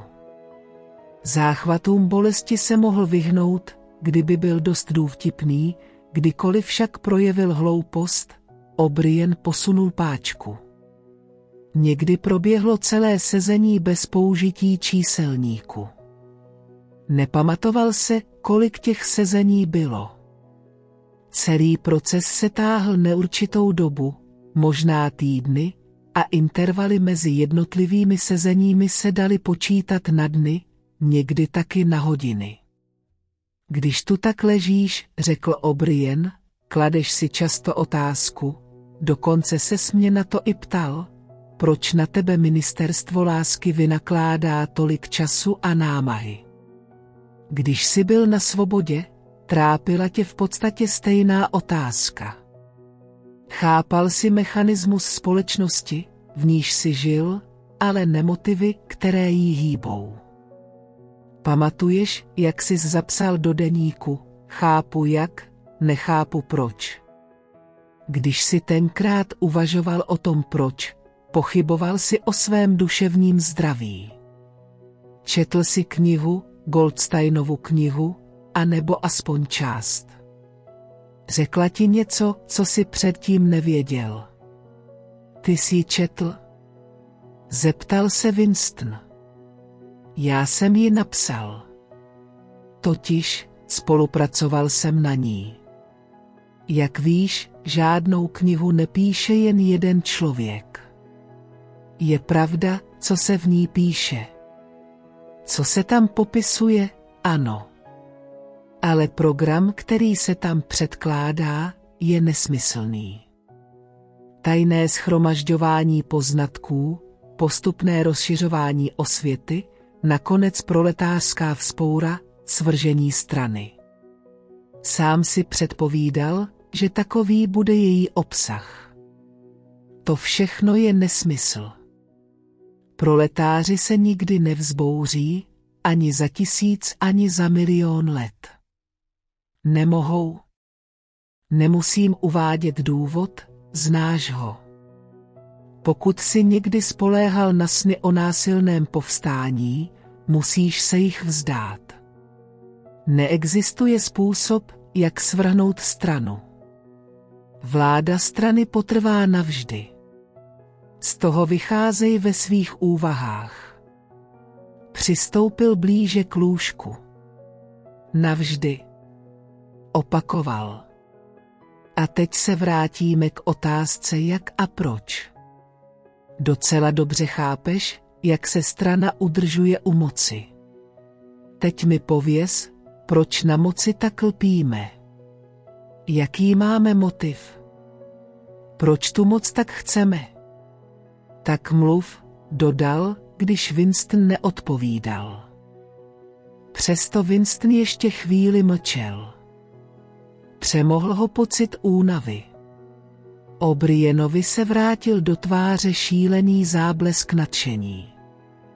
Winston věděl předem, co O'Brien řekne, že strana nebaží pomoci pro vlastní cíle, ale pro dobro většiny.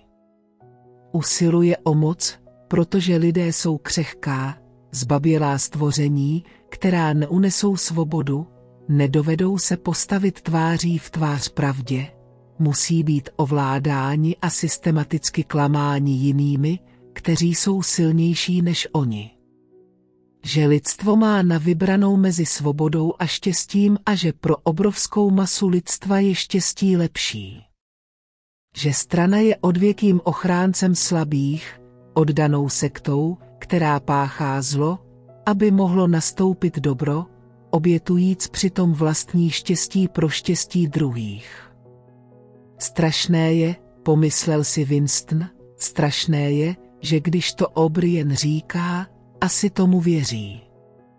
Odráží se mu to ve tváři. O'Brien věděl všechno. Věděl tisíckrát líp než Winston, jaký svět ve skutečnosti je, v jakém ponížení žijí masy lidských bytostí a pomocí jakých lží a barbarství je v něm strana udržuje. Všechno už pochopil, všechno zvážil a nic se nezměnilo, všechno ospravedlňuje konečný cíl. Co člověk zmůže, říkal si Winston, proti šílenci, který je inteligentnější než on, poctivě vyslechne jeho argumenty a potom prostě setrvá ve svém šílenství. Vládnete nad námi pro naše vlastní dobro, řekl chabě. Jste přesvědčeni, že lidské bytosti nejsou uspůsobeny k tomu, aby si sami vládli, a proto. Térhál sebou a skoro vykřikl. Svíravá bolest mu projela tělem. O'Brien postrčil páku na číselníku na 35. To bylo hloupé, Winston, hloupé, řekl. Měl by si dobře rozmyslet, než něco takového řekneš. Vrátil páčku a pokračoval. Odpovím ti na otázku sám. Je to asi takhle. Strana usiluje o moc výhradně kvůli moci samé. Nejde nám o dobro chudých, jde nám jedině oni. Nejde nám o bohatství nebo přepich, dlouhý život nebo štěstí, jen o moc, o čirou moc. Co znamená čirá moc, to hned pochopíš. Lišíme se od všech oligarchií minulosti v tom, že víme, co děláme. Všichni ostatní, ba i ti, co se nám podobali, byli zbabělci a pokrytci. Němečtí nacisté a ruští komunisté se nám svými metodami velmi přiblížili, ale nikdy neměli odvahu přiznat si, jaké jsou jejich motivy. Předstírali a možná dokonce věřili, že se chopili moci nechtěně a na omezenou dobu a že hned za rohem leží jakýsi ráj, kde si lidské bytosti budou rovny a kde budou šťastné. My takoví nejsme. Víme, že se nikdo nikdy nechápe moci s tím úmyslem, že se jí vzdá. Moc není prostředek, ale cíl. Diktatura se nenastoluje proto, aby se zabezpečila revoluce. Revoluce se dělá, aby se zabezpečila diktatura. Cílem pro následování je pro následování. Cílem mučení je mučení. Cílem moci je moc. Už mi začínáš rozumět. Winstona zarazilo, jako už předtím tolikrát, jak Obrienova tvář vypadá unavená. Byla silná, masitá a brutální, byla v ní inteligence a jakási ovládaná vášeň, před níž se cítil bezmocný, ale byla k smrti unavená. Pod očima měl váčky, kůže na lícních kostech vysela. O'Brien se nad ním sklonil a úmyslně k němu svou strhanou tvář přiblížil. Ty si myslíš, řekl, že můj obličej je starý a unavený. Myslíš si, že mluvím o moci, a přitom nejsem schopen zabránit ani úpadku vlastního těla. Nedovedeš pochopit, Winston, že jedinec je jen buňka. Únava buňky je silou organismu. Zemřeš snad, když si ostříháš nechty. Odvrátil se od postele a začal rázovat místností s jednou rukou v kapse. Jsme kněží moci, řekl. Bůh je moc. Ale v tvém případě je nyní moc jenom slovo. Je na čase, aby sis utvořil představu o tom, co moc znamená. Především si musíš uvědomit, že moc je kolektivní. Jedinec má moc pouze tehdy, když přestane být jedincem.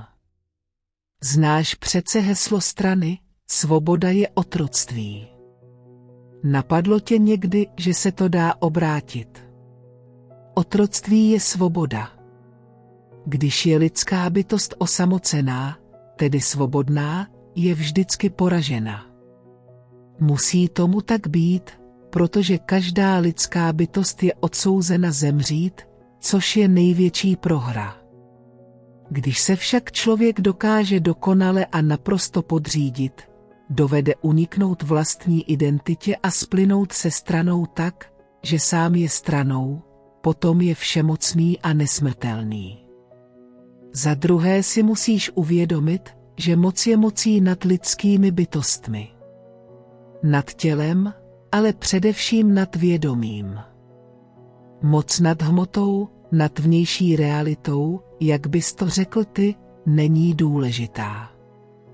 My už hmotu ovládáme absolutně. Winston si na chvilku přestal všímat číselníku. Prudkým pohybem se pokusil zvednout a posadit se, ale podařilo se mu jen bolestně se skroutit. Jak to, že ovládáte hmotu? Vybuchl. Vždyť neovládáte ani podnebí, ani zákon přitažlivosti. A jsou přece nemoci, bolest, smrt. Obrien ho umlčel pohybem ruky. Ovládáme hmotu, protože ovládáme vědomí. Realita je uvnitř lepky. To se postupně dovíš, Winston. Není nic, co bychom nedokázali. Neviditelnost, levitace, cokoliv. Mohl bych tuhle podlahu odplavit jako mídlovou bublinu, kdybych chtěl.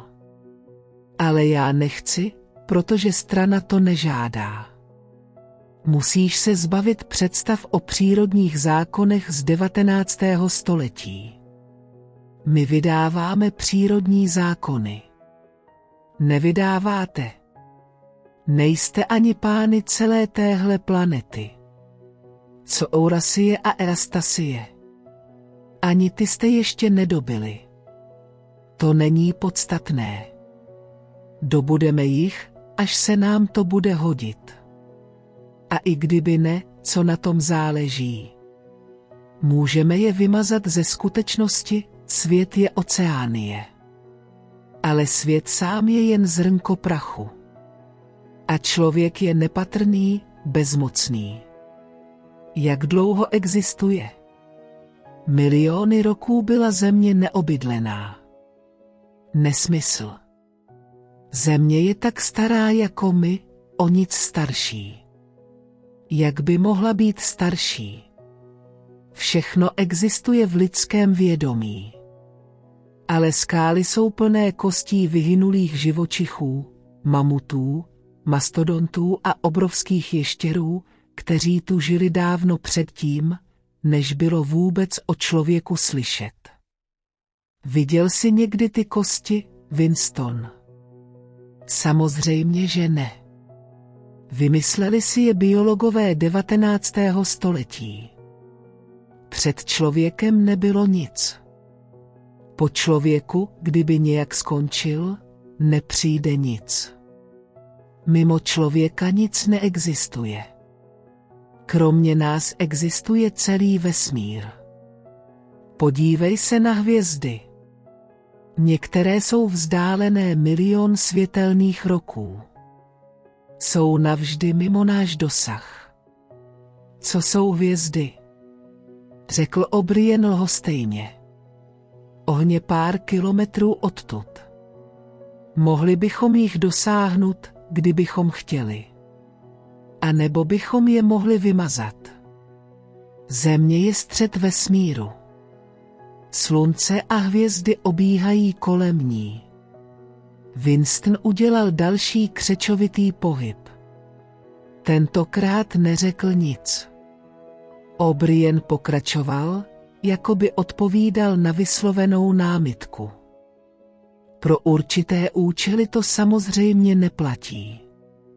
Když se plavíme přes oceán a nebo když předpovíme zatmění, často zjistíme, že je vhodné předpokládat, že Země obíhá kolem Slunce a hvězdy jsou vzdálené biliony kilometrů. Ale co na tom? Myslíš si, že nedokážeme vytvořit dvojí astronomickou soustavu? Hvězdy mohou být blízké nebo vzdálené, podle toho, jak to potřebujeme. Myslíš, že to naši matematici nezvládnou? Zapomněl si na doubleting. Winston se zvrátil dozadu. Ať řekl cokoliv, okamžitá odpověď ho udeřila jako rána kijem. A přesto věděl, že má pravdu. Určitě se dá dokázat, jak falešná je víra, že neexistuje nic mimo naše vědomí. Košpak nebyla už dávno odhalena jako klam. Měla dokonce i jméno, ale to zapomněl. Koutky obrienových úst škubal úsměv, jak na něho svrchu schlížel. Řekl jsem ti, Winston, že metafyzika není tvá silná stránka. Slovo, na které se snažíš rozpomenout, je solipsismus. Ale mílíš se. Toto není solipsismus. Když chceš, tak kolektivní solipsismus. To je ovšem něco jiného, dokonce pravý opak. Ale to jsme odbočili, dodal změněným tónem. Skutečná moc, moc, o kterou musíme bojovat dnem i nocí, není moc nad věcmi, ale nad lidmi. Odmlčel se a na okamžik zase vypadal jako učitel, který se ptá nadějného žáka. Jak uplatní člověk svou moc nad druhým, Winston? Winston přemýšlel. Tím, že ho přinutí trpět, odpověděl. Přesně. Tím, že ho přinutím trpět. Poslušnost nestačí. Pokud netrpí, jak si můžeš být jistý, že podléhá tvé vůli a ne své vlastní. Moc spočívá v tom, že člověk způsobí druhému bolest a ponížení. Moc spočívá v tom, že se lidské vědomí roztrá na kusy a zase složí do nových tvarů, podle toho, jak si usmyslíme. Začínáš chápat, jaký svět vytváříme. Přesný opak hloupých hedonastických utopií, o kterých snili staří reformátoři. Svět strachu, zrady a útrap, svět, v něm štýrá jeden druhého, svět, který, až se zlepší, nebude méně nemilosrdný, ale ještě nemilosrdnější. Pokrok v našem světě bude pokrok směrem k větší bolesti. Staré civilizace tvrdily, že jsou založeny na nenávisti. V našem světě nebudou žádné city kromě strachu, zloby, radosti z vítězství a sebepokoření. Všechno ostatní zničíme, všechno. Už teď potíráme návyky, myšlení, které přežívají z doby před revolucí. Přetěli jsme spojení mezi dítětem a rodiči, mezi člověkem a člověkem, mezi mužem a ženou. Už dnes se nikdo neodváží důvěřovat manželce, dítěti a nebo příteli. V budoucnosti nebudou však ani manželky, ani přátelé. Děti budou matkám odebírány při narození, jako se odebírají vajíčka slepicím. Pohlavní put bude vykořeněn. Plození bude každoroční formalita jako obnovení přídělových poukázek. Zrušíme orgasmus. Naši neurologové už na tom pracují.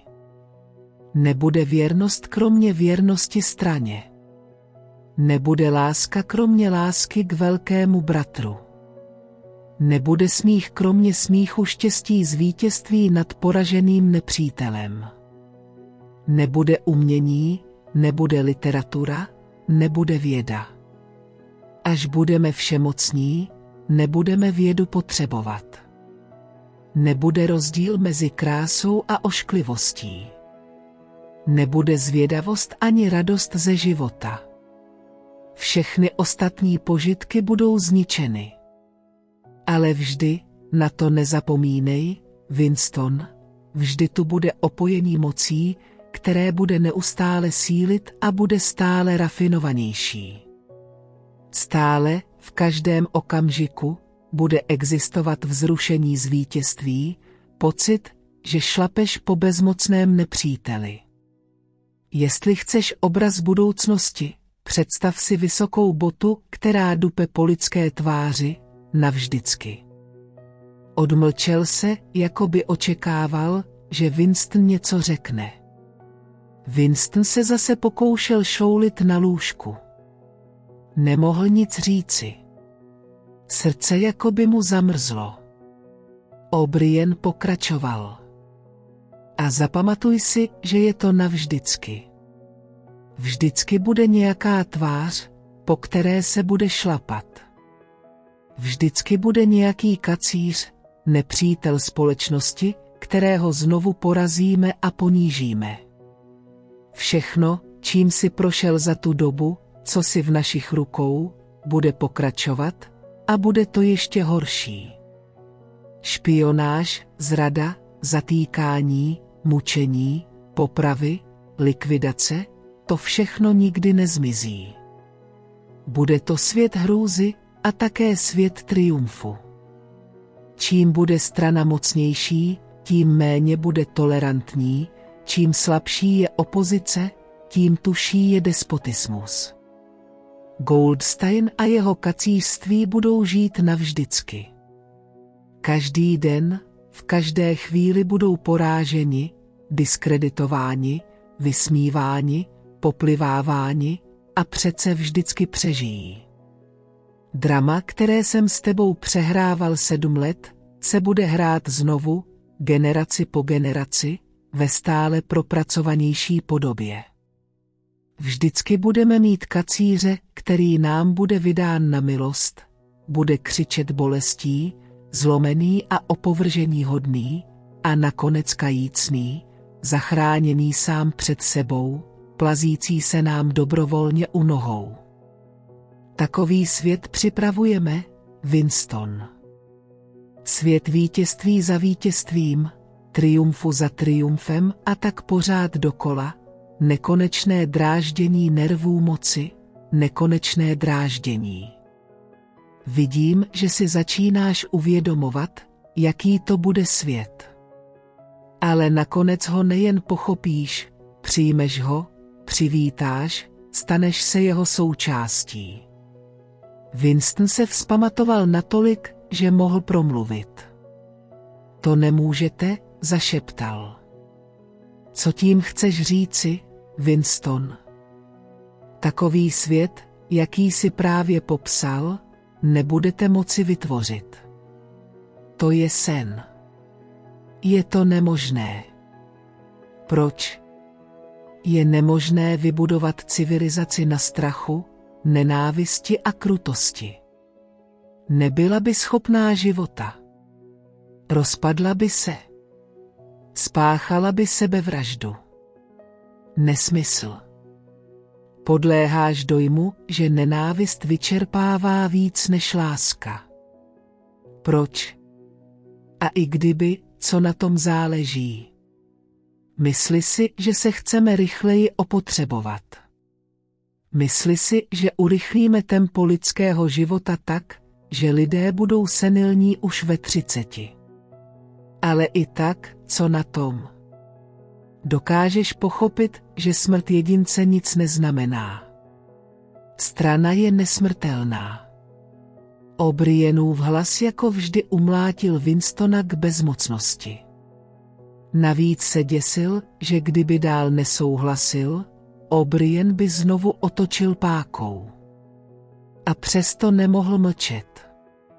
Chabě, bez argumentů, bez jakékoliv opory kromě nevýslovné hrůzy z toho, co O'Brien řekl, přešel znovu do útoku.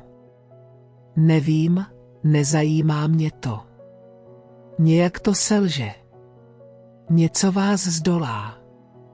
Život vás zdolá. My ovládáme život po všech stránkách, Winston. Ty si představuješ, že existuje cosi, čemu se říká lidská přirozenost, že bude zneuctěná tím, co děláme, a obrátí se proti nám. Ale my lidskou přirozenost vytváříme. Lidé jsou nekonečně tvární. Nebo se snad vrátil ke svému starému názoru, že proletáři nebo otroci povstanou a svrhnou nás. To pust z hlavy. Jsou bezmocní jako zvířata. Lidstvo je strana. Ostatní jsou mimo, na těch nezáleží. To je mi jedno. Nakonec vás potřou. Dříve nebo později pochopí, co jste zač, a potom vás roztrhají na kusy. Máš nějaký důkaz, že se to děje? A nebo důvod, že by se to mělo stát? Ne, já v to věřím. Vím, že prohrajete. Ve vesmíru je něco, nevím co, nějaký duch, princip, který nikdy nepřekonáte. Věříš v Boha, Winston? Ne. Tak co je ten princip, který nás přemůže? Nevím. Lidský duch. Ty se považuješ za člověka. Ano. Jestli jsi člověk, Winston, tak si poslední člověk. Tvůj druh vyhynul, my jsme jeho dědici. Chápeš, že jsi sám? Jsi mimo dějiny, neexistuješ. Jeho chování se změnilo a pokračoval příkřeji. Považuješ se za mravně nadřazeného, nám, naší lži a naší krutosti. Ano. O'Brien nepromluvil. Ozvali se dva jiné hlasy. Po chvíli Winston v jednom z nich poznal svůj vlastní. Byl to zvukový záznam rozhovoru, který měl s Obrenem té noci, kdy vstoupil do bratestva. Slyšel se, jak slibuje, že bude lát, krást, falšovat, vraždit, lít vitriol dětem do obličeje. O'Brien udělal netrpělivé gesto, jako by chtěl říci, že ta ukázka snad ani nebyla zapotřebí. Otočil nějakým vypínačem a hlasy zmlkly. Vstaň, řekl. Pouta se uvolnila. Winston spustil nohy na zem a vrávoravě se postavil. Jsi poslední člověk, řekl O'Brien. Jsi zachránce lidského ducha. Uvidíš se, co jsi. Svlékni se. Winston rozvázal kousek provazu, který držel kombinézu. Zip se už dávno utrhl. Nemohl si vzpomenout, jestli se od té doby, co ho zatkli, takhle docela svlékl. Pod kombinézou měl na těle špinavé zažloutlé hadry, v nichž se sotva dali rozeznat zbytky spodního prádla. Když je schodil na zem, uviděl na vzdáleném konci místnosti trojstrané zrcadlo. Přistoupil k němu, zarazil se a vyrazil bezděčný výkřik. Jen dál, řekl O'Brien. Postav se mezi zrcadla. Uvidíš se i z boku. Zarazil se, protože se vyděsil. Kráčela mu vstříc sehnutá, šedivá postava podobná kostlivci. Ten zjev sám byl úděsný a nad to věděl, že je to on. Přistoupil blíž k zrcadlu. Obličej toho tvora jako by tečel dopředu, před sehnuté tělo. Byla to tvář spustlého kriminálníka s hrbolatým čelem, které přecházelo v holou lepku, s křivým nosem a jakoby otlučenými lícními kostmi, nad nimiž seděly divoké, ostražité oči.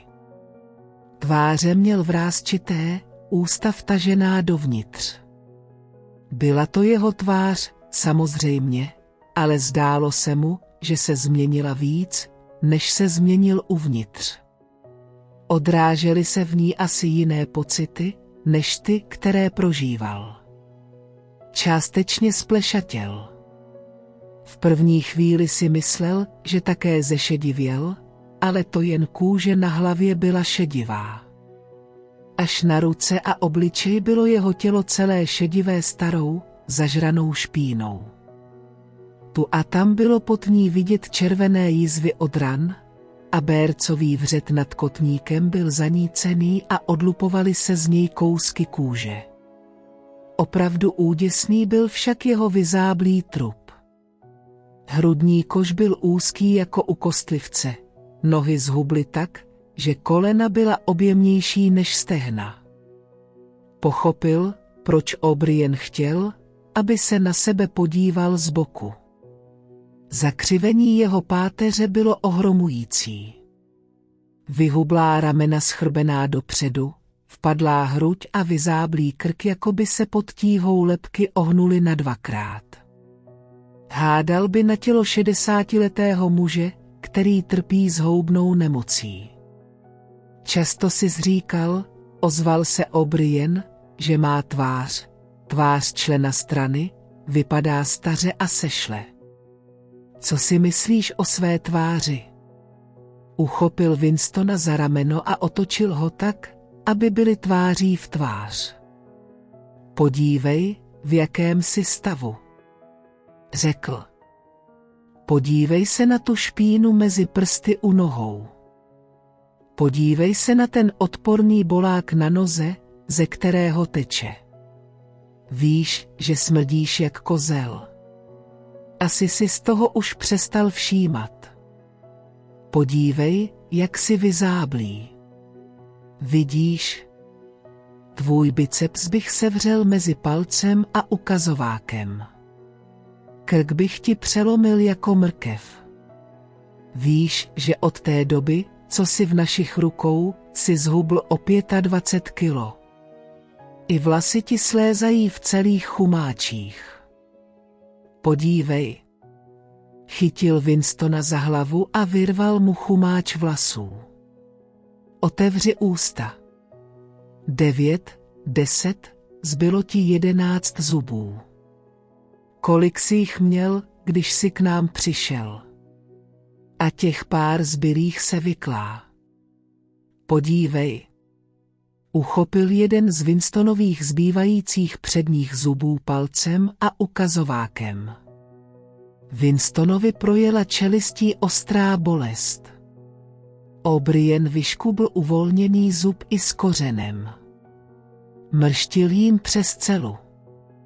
Hníješ, řekl. Rozpadáš se. Co si?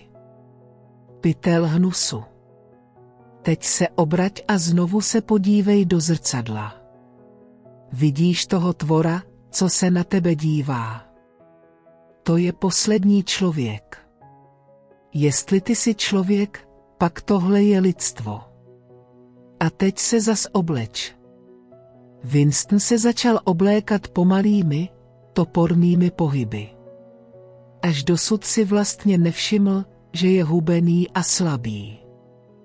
V hlavě měl jedinou myšlenku, že je tady určitě déle, než si myslel. Najednou, když si oblékal své ubohé hadry, ho přemohl pocit lítosti nad tím zbídačeným tělem. A než si uvědomil, co dělá, svalil se na stoličku, která stála u postele, a rozplakal se. Uvědomoval si, jak je ohavný, ubohý ranec kostí ve špinavém prádle a jak sedí a pláče v ostrém bílém světle. Ale nemohl se ovládnout. O'Brien mu téměř laskavě položil ruku na rameno. To není navždy, řekl. Můžeš z toho uniknout, kdykoliv budeš chtít. Všechno závisí na tobě. To je tvoje dílo, vzlikal Winston. To ty jsi mě přivedl do takového stavu. Ne, Winston, přivedl ses do něho sám. Když se postavil proti straně. To všechno bylo obsaženo už v tvém prvním činu. Nestalo se nic, co bys nemohl předvídat. Odmlčel se a pak pokračoval. Porazili jsem tě, Winston. Zlomili jsme tě. Viděl jsi své tělo. Tvoje vědomí je ve stejném stavu. Myslím, že v tobě nezůstalo příliš hrdosti. Kopali tě, byčovali, uráželi, zval si bolestí, válel se po zemi ve vlastní krvi a ve svých zvratcích. Škemral si o milosrdenství, zradil si všechny a všechno. Můžeš si představit ponížení, kterého se ti ještě nedostalo. Winston přestal plakat, ale slzy mu ještě kanuly z očí.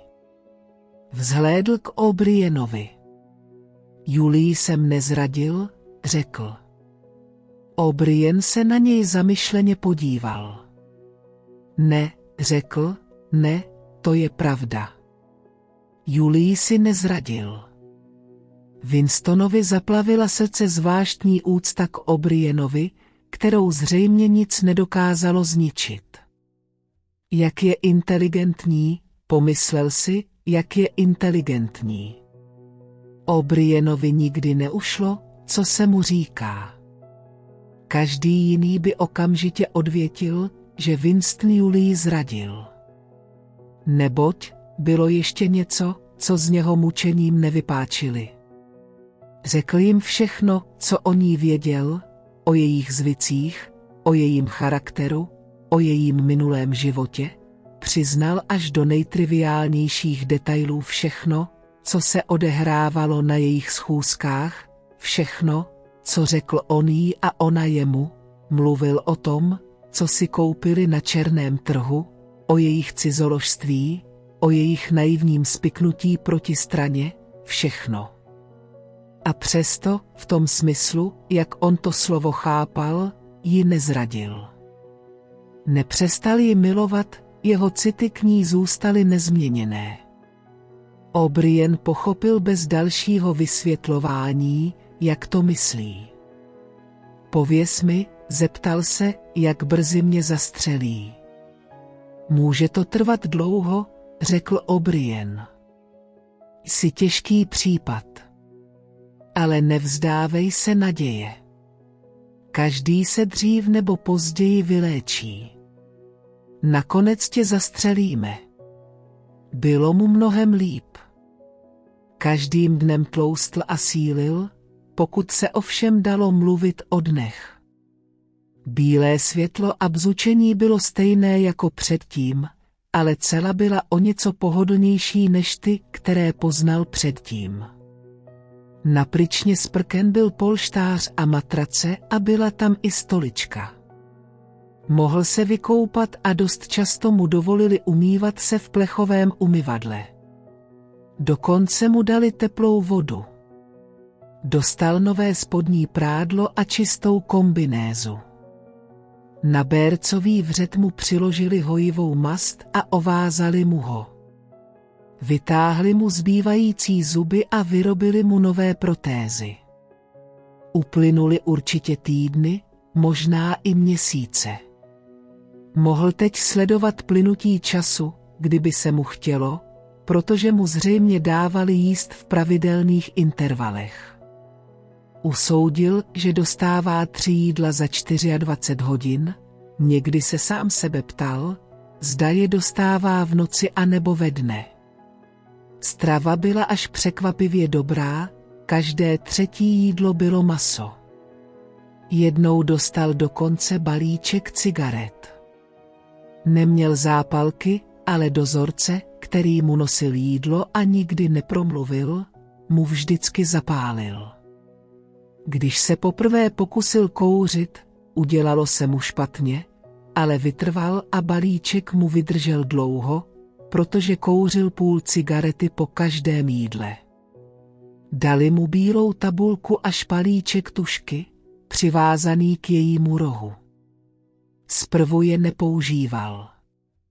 I v bdělém stavu býval skleslý. Mezi jednotlivými jídly často téměř bez pohnutí ležel, někdy spal, někdy se probouzel a v mrákotách přemýšlel. Ale otevřít oči bylo příliš namáhavé. Dávno si zvykl spát při prudkém světle. Zřejmě mu už nevadilo, i sny měl souvislejší.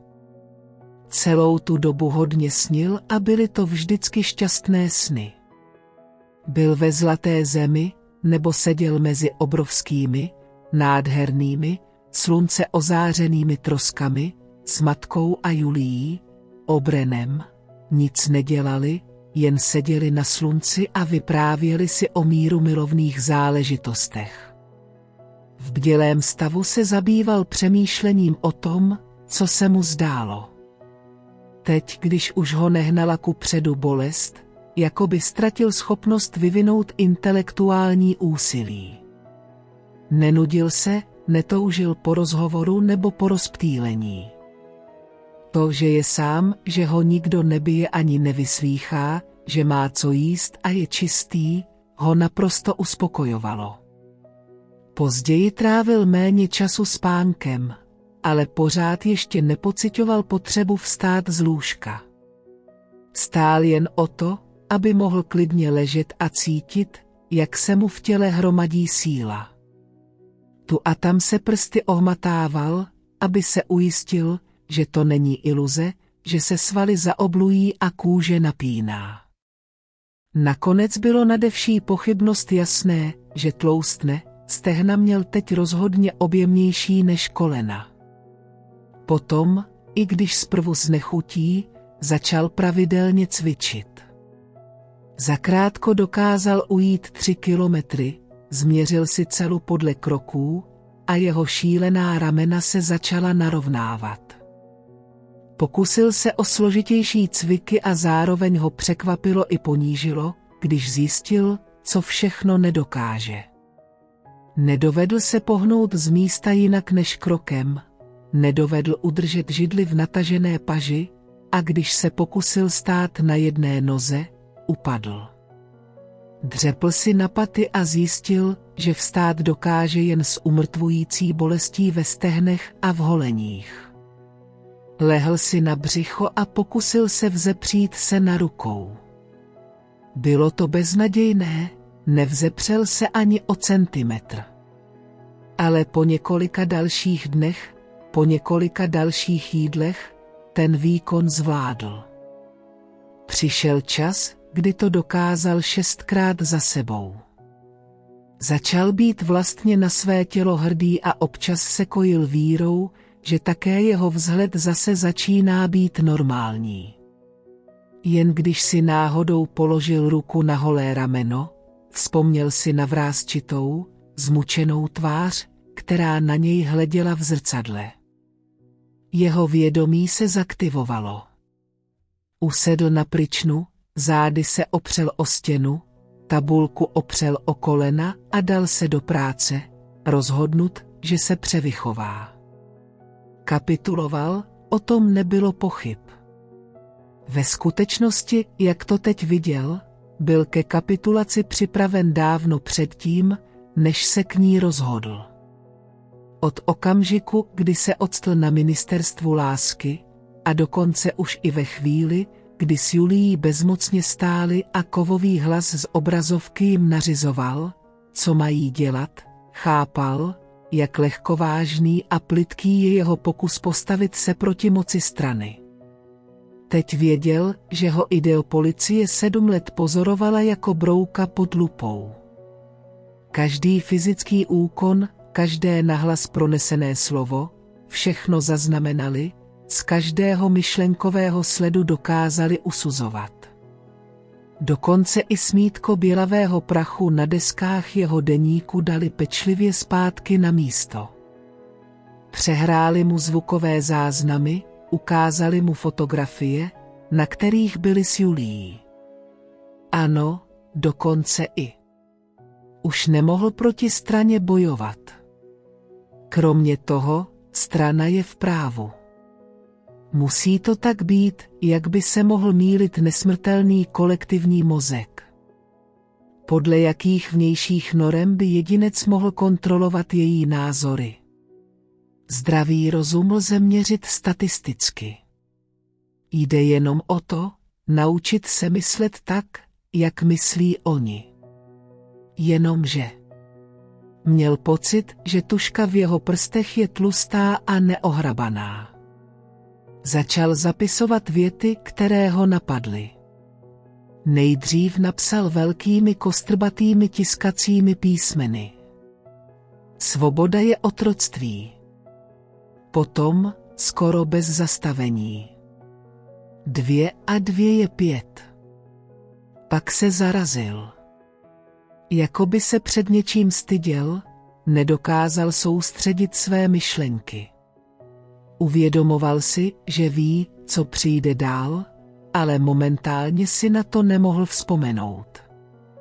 A když si přece jen vzpomněl, tedy jenom tak, že vědomně vyvodil, co to musí být, nepřišlo to samo od sebe. Napsal, Bůh je moc. Akceptoval už všechno. Minulost je změnitelná. Minulost nebyla nikdy změněná. Oceánie je ve válce s Ízasí.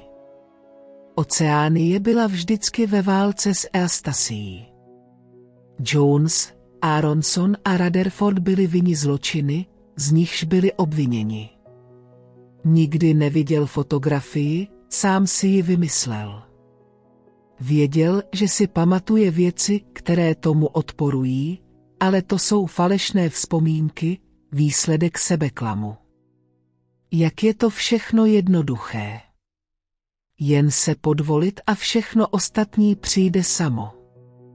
Bylo to, jako když člověk plave proti proudu, který ho strhává zpět, ať se snaží sebe víc, a potom se najednou rozhodne obrátit a plavat s proudem místo proti němu. Nic se nezměnilo, jen jeho postoj, tak jako tak, stalo se, co bylo předurčeno. Už skoro ani nevěděl, proč se vůbec bouřil. Všechno bylo snadné, jenže. Pravda mohla být cokoliv. Takzvané přírodní zákony jsou nesmysl. Zákon přitažlivosti je nesmysl. Kdybych chtěl, řekl O'Brien, mohl bych tuhle podlahu odplavit jako mídlovou bublinu. Winston si to rozložil. Jestli si myslí, že odplavuje podlahu, a já si současně myslím, že ho vidím, jak to dělá, pak se to skutečně děje. Najednou, jako když kus potopeného vraku prorazí vodní hladinu, mu do vědomí pronikla myšlenka, ve skutečnosti se to neděje. Jenom si to představujeme. Je to halucinace. Okamžitě ten nápad potlačil.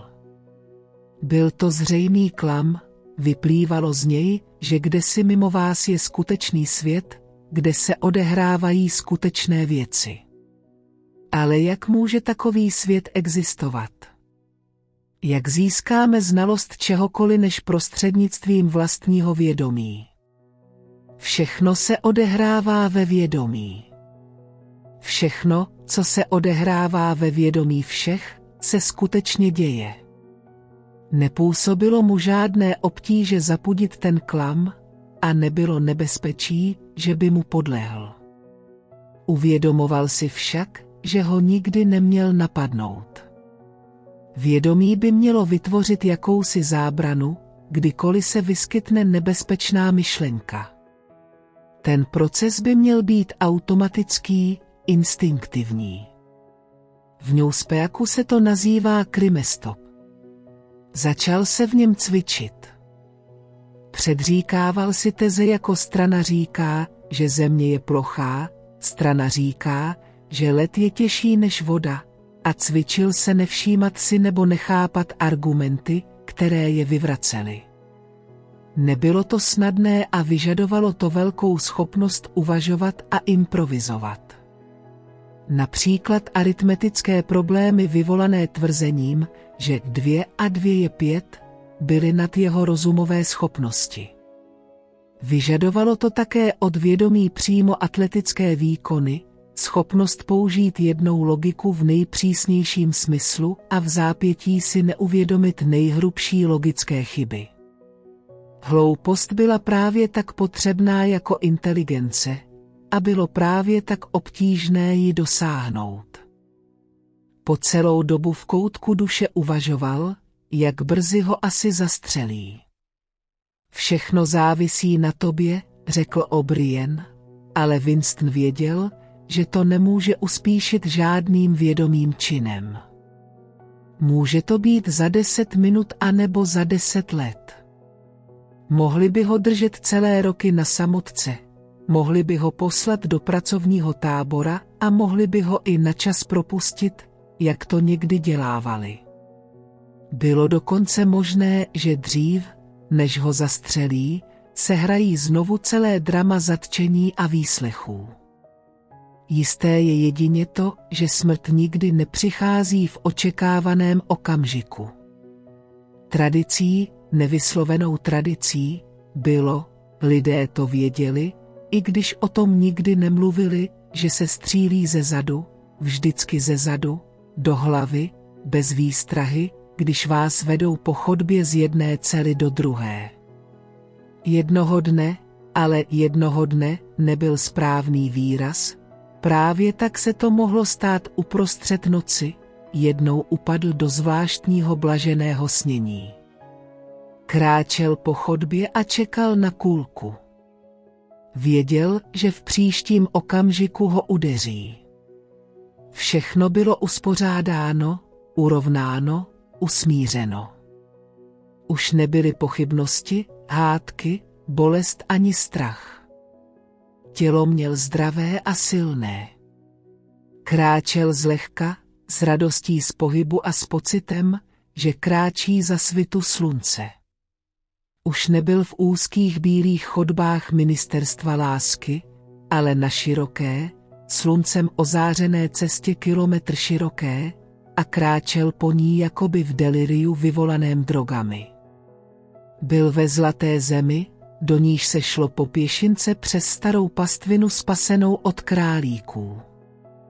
Cítil nízké pružné drny pod nohama a něžné sluneční paprsky na tváři. Na kraji pastviny se lehce klátily jilmy a někde za nimi byl potok, kde v zelených tůních pod vrbinami ležely bělice. Najednou se vymrštil v záchvatu hrůzy. Na páteři mu vyrazil pot. Uslyšel, jak nahlas vykřikl. Julie. Julie. Julie, má lásko. Julie. Na okamžik ho zaplavila její přítomnost. Zdálo se mu, že je nejen s ním, ale v něm. Bylo to, jako kdyby se dostala do tkáně jeho pokožky. V tu chvíli ji miloval daleko víc, než když byli spolu a svobodní. Věděl také, že je někde stále ještě naživu a potřebuje jeho pomoc. Ulehl na znak na lůžko a pokoušel se uklidnit. Co to jen udělal? Kolik let žaláře si přidal tím okamžikem slabosti. Za chvíli uslyší dupání bod za dveřmi. Nemohou ponechat takový výbuch bez trestu. Jestli to dosud nevěděli, vědí nyní, že porušil vzájemnou dohodu. Poslechl stranu, ale stále ještě ji nenáviděl. V minulosti skrýval kacířské myšlenky pod maskou konformismu.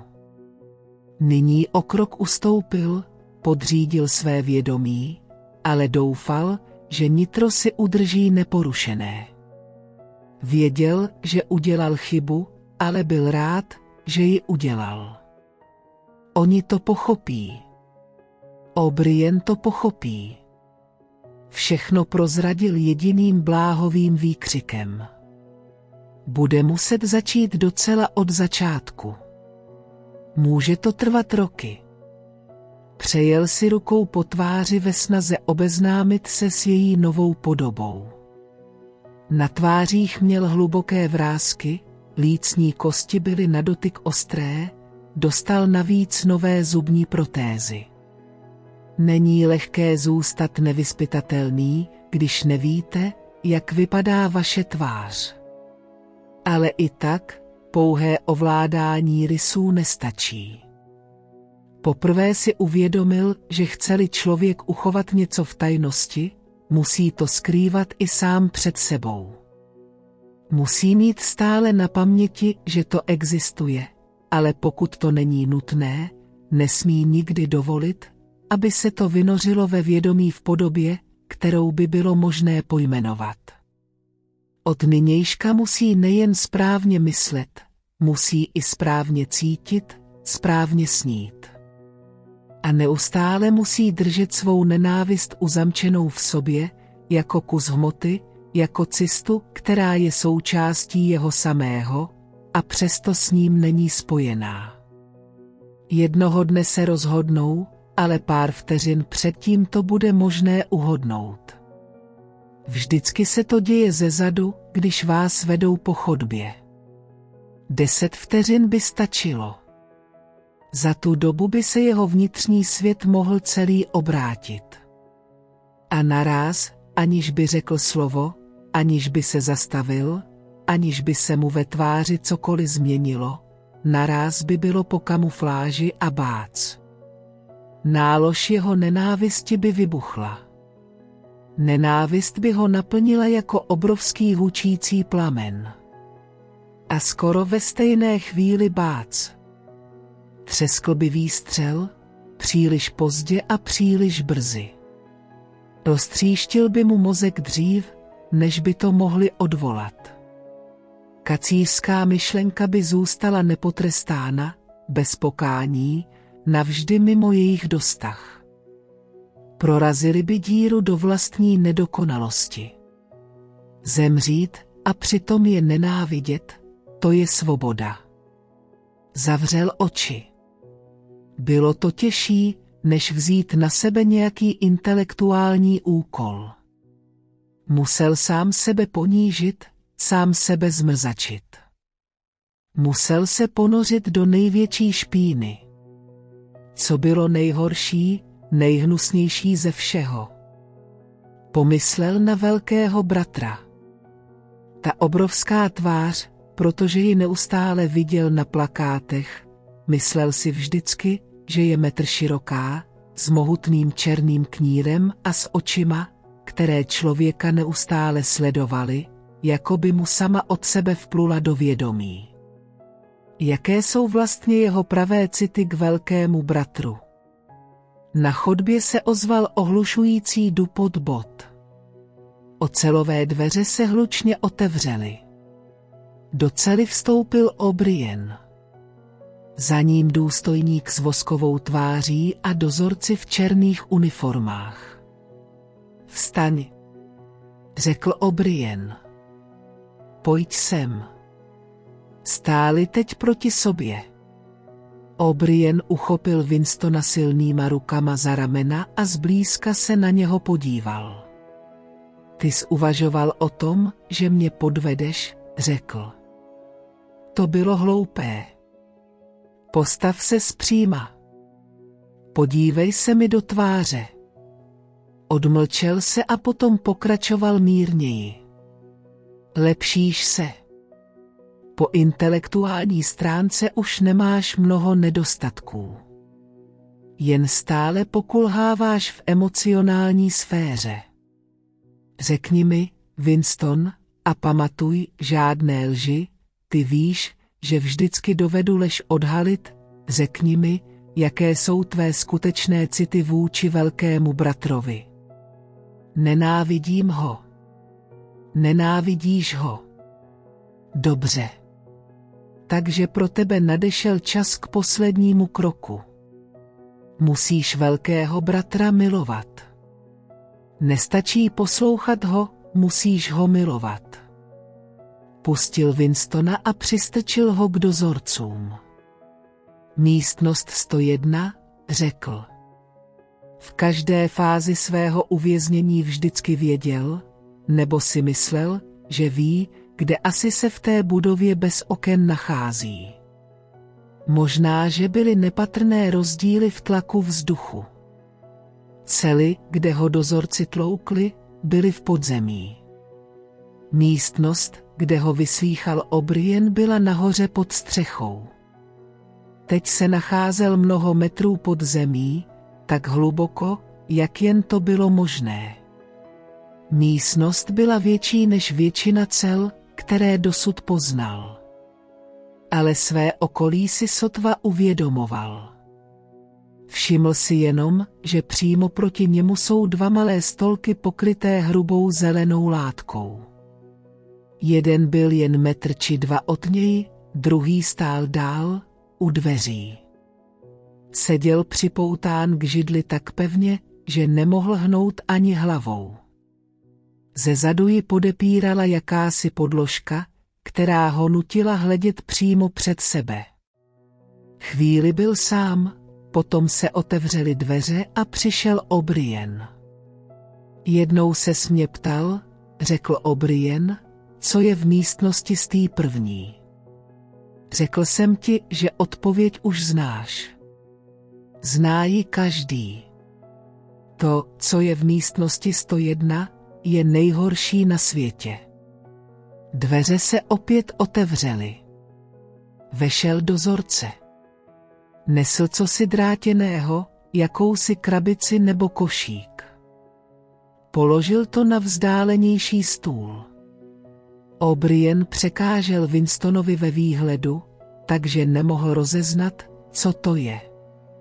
Nejhorší věci na světě, řekl O'Brien, jsou různé, jak pro koho. Může to být pohřbení zaživa, nebo smrt upálením nebo utopením, nebo naražením na kůl, nebo padesát jiných způsobů smrti. Pro někoho je to nějaká triviální záležitost, dokonce ani neosudná. Ustoupil trochu stranou, aby Winston lépe viděl na věc na stole. Byla to podlouhlá drátěná klec a na víku měla držadla, za která se dala nosit. Na přední straně bylo připevněno cosi, co vypadalo jako šermířská maska, vypouklou stranu obrácená dovnitř. Přestože stála asi tři až čtyři metry od Winstona, viděl, že klec je rozdělená po délce na dvě oddělení a v každém je jakési zvíře. Byly to krysy. V tvém případě, řekl O'Brien, jsou náhodou nejhorší věci na světě krysy. Winstonem projelo výstražné chvění, jakýsi strach, ani nevěděl z čeho, hned jak tu klec poprvé zahlédl. Teď mu však najednou svitlo, jaký význam má ta vypouklina vpředu, připomínající masku. Měl pocit, že najednou má místo útrop vodu. To nemůžeš. Vykřikl přeskakujícím hlasem. To bys neudělal, to ne. To není možné. Vzpomínáš si, zeptal se O'Brien, na hrůzu, která tě přepadávala ve snu. Před tebou byla černá stěna a v uších ti zněl řev. Za tou stěnou bylo cosi příšerného. Ty zvěděl, že víš, co to je, ale neodvážil se to vytáhnout na světlo. Za tou stěnou byly krysy. Obrene, řekl Winston a pokoušel se ovládnout svůj hlas. Víš přece, že tohle není nutné. Co po mně chceš? O'Brien mu nedal přímou odpověď. Promluvil svým kantorským způsobem, afektovaně, jak to někdy dělával. Zamyšleně hleděl do dálky, jako by promlouval k posluchačstvu někde za Winstonovými zády. Bolest o sobě, řekl, někdy nestačí.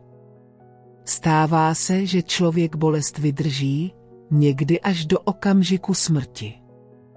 Ale pro každého existuje něco, co vydržet nemůže, co si ani nedokáže představit. Odvaha a zbabělost s tím nemají nic společného. Když padáš z výšky, není zbabělost zhluboka se nadechnout. To je pouhý put, který se nedá zničit. Stejně je to i s krysami. Pro tebe jsou nesnesitelné. Představují tlak, kterému nemůžeš odolat, i kdybys chtěl. Uděláš, co se od tebe žádá. Ale co to je, co je to? Jak to mohu udělat, když nevím, co to je? O'Brien vzal klec a přenesl ji k bližšímu stolu.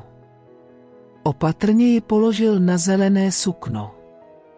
Winston slyšel, jak mu v uších hučí krev.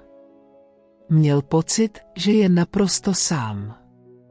Uprostřed velké pusté pláně, ploché pouště vysušené slunkem, přes kterou k němu doléhaly zvuky z ohromných vzdáleností. A přece nestála klec s krysami ani dva metry od něj. Krysy byly obrovské. Asi ve věku, kdy krysí čenich dorůstá do výrazu tupé zuřivosti a sest dostane hnědou barvu místo šedé.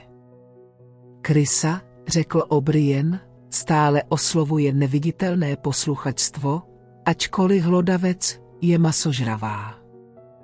To přece víš. Určitě si slyšel, co se stává v chudých čtvrtích našeho města. V některých ulicích se žena neodváží nechat dítě samotné v domě ani na pět minut. Krysy by ho zcela jistě napadly. Za malou chvíli ho ohlodají až na kost.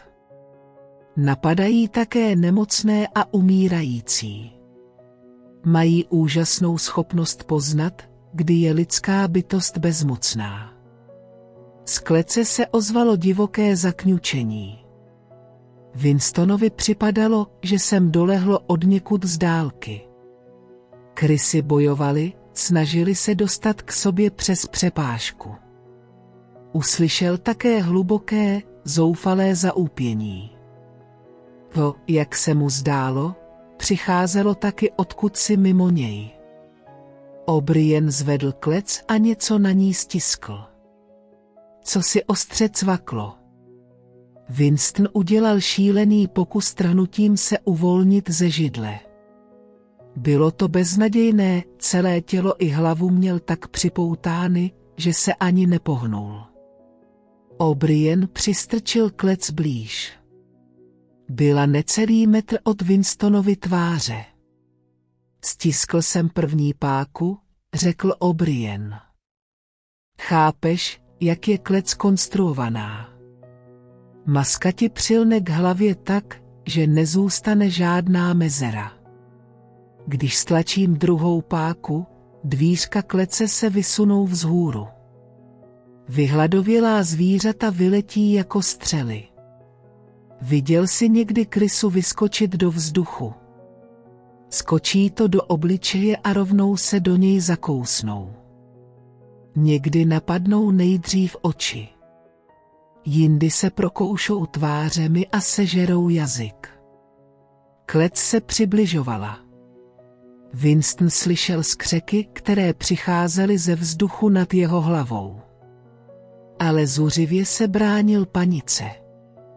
Jedinou nadějí bylo přemýšlet, přemýšlet, i když zbýval jen zlomek vteřiny. Najednou ho do nosu udeřil odporný zatuchlý pach zvířat. Pocítil prudkou křeč nevolnosti a téměř ztratil vědomí. Všechno zčernalo. Na okamžik se změnil v šíleně řvoucí zvíře. A přece vyšel z té černoty s nápadem. Existuje jediný způsob, jak se zachránit. Musí vsunout jiného člověka, tělo jiné lidské bytosti mezi sebe a krysy. Okrouhlá maska byla teď tak velká, že nic kromě ní neviděl. Drátěná dvířka byla vzdálená několik centimetrů od jeho tváře. Krysy věděli, co přijde. Jedna skákala nahoru a dolů, druhá, olezlý stařeši na stok, se opírala růžovými tlapkami o mříže a prudce čenichala. Winston viděl její vousy a žluté zuby. Znovu se ho zmocnila temná panika. Byl slepý, bezmocný, bez myšlenek. To býval obvyklý trest v Číně v době císařství, řekl O'Brien poučně, jak to měl ve zvyku. Maska mu dolehla na obličej. Pletivo se dotklo tváře. A v tom, ne, to nebyla úleva, jenom naděje, nepatrný zlomek naděje. Příliš pozdě, možná je už příliš pozdě. Najednou však pochopil, že na celém světě je jen jediný člověk, jediné tělo, které by mohl vrhnout mezi sebe a ty krysy. A šíleně se rozeřval, znova a znova. Udělejte to s Julií. Udělejte to s Julií. Ne se mnou. S Julií. Je mi jedno, co s ní uděláte. Roztrhejte jí obličej, roztrhejte ji až na kost. Ne mě. Julii. Mě ne. Padal dozadu, do obrovské hloubky, pryč od krys. Ještě byl stále připoután k židli, ale propadl podlahou, stěnami budovy, zemí, oceány, atmosférou, do dalekého vesmíru, do mezihvězdných propastí, padal stále dál, dál, dál od těch krys. Už byl vzdálen celé světelné roky, ale O'Brien ještě stále stál po jeho boku. Stále ještě cítil studený dotek pletiva na své tváři. Ale v temnotě, která ho obklopovala, uslyšel kovové cvaknutí a věděl, že se dvířka klece s cvaknutím zavřela. U kaštanu bylo skoro prázdno. Žlutý sluneční paprsek, vnikající šikmo do okna, dopadal žlutě na zaprášené desky stolů. Byla hodina patnáctá, hodina osamělosti. Z obrazovek cečela kolovrátková muzika. Winston seděl ve svém obvyklém koutě a hleděl do prázdné sklenice. Občas pohlédl na obrovskou tvář, která si ho měřila z protější stěny. Velký bratr tě sleduje, pravil nápis. Číšník přišel bez vyzvání, nalil mu do sklenky džin vítězství a nakapal do něj pár kapek z jiné láhve, která měla na zádce brko. Byl to sacharin okořeněný hřebíčkem, specialita podniku. Winston poslouchal obrazovku. Právě z ní vycházela jen hudba, ale každou chvíli se možná ozve zvláštní hlášení ministerstva míru. Zprávy z africké fronty byly na nejvýš znepokojivé. Celý den si kvůli tomu dělal starosti. Jedna eurasijská armáda se obrovskou rychlostí pohybovala směrem na jih. Polední zpravodajství se nezmínilo o žádné určité oblasti, ale bylo pravděpodobné, že v ústí Konga se už bojuje. Brazavil a Leopoldville jsou ohrožené. Člověk se ani nemusel podívat na mapu, aby pochopil, co to znamená. Nešlo jen o to, že by Oceánie mohla ztratit střední Afriku, poprvé v průběhu války bylo ohroženo území samotné Oceánie. Splál v něm prudký cit, nezrovna strach, ale jakési neurčité vzrušení, a potom zase opadl. Přestal myslet na válku. V těch dnech se dokázal soustředit na určitou věc jen na pár okamžiků. Zdvihl sklenku a naráz ji vypil. Džin jim jako vždycky otřásl a trochu ho vykolejil. Bylo to příšerné svinstvo. Hřebíček a sacharin, sami o sobě dost odporné a nechutné, nedokázali přebít mdlý, olejnatý pach a nejhorší bylo, že ta džinová pachuť, která ho provázela ve dne v noci, se mu ve vědomí neoddělitelně mísila s pachem. Nikdy nevyslovil jejich jméno, ani v duchu, a pokud to šlo, ani si je nepředstavoval. Byli něčím, co si jen napolo uvědomoval, co se vznášelo těsně u jeho obličeje. Jejich pach mu vězel v nozdrách. Když se mu z džinu zvedl žaludek, vyklouzlo mu z rudých rtů říje hanutí. Od té doby, co ho pustili, stloustl a vrátila se mu někdejší barva, vlastně víc než vrátila. Jeho rysy zhrubly, kůže na nose a na lícních kostech byla drsná a červená, a holá lepka tmavorůžová. Číšník, opět bez vyzvání, mu donesl šachovnici a čerstvé číslo timesů, otevřené na straně s šachovou rubrikou. Když viděl, že Winstonova sklenice je prázdná, přinesl láhev s džinem a dolil mu. Winston nemusel nic objednávat, jeho zvyky tady už znali. Vždycky na něj čekala šachovnice, stůl v rohu byl pokaždé volný, měl ho sám pro sebe i tehdy, když bylo v lokále plno, protože nikdo nestál sedět příliš blízko něj. Nikdy se ani neobtěžoval počítat, kolik vypil. Občas mu předložili špinavý kus papíru, kterému říkali účet, ale měl dojem, že mu účtovali méně, než skonzumoval. Vůbec by mu nevadilo, kdyby tomu bylo naopak. Měl teď pořád spoustu práce. Měl dokonce i zaměstnání, a lépe placené, než bylo to předchozí. Hudba z obrazovky přestala hrát a ozval se hlas. Winston zvedl hlavu a poslouchal. Ale nebylo to zpravodajství z fronty.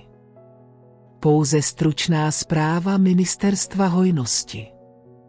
V minulém čtvrtletí, jak se ukázalo, byl plán výroby tkaniček do bot v deváté tříletce překročen o 48%.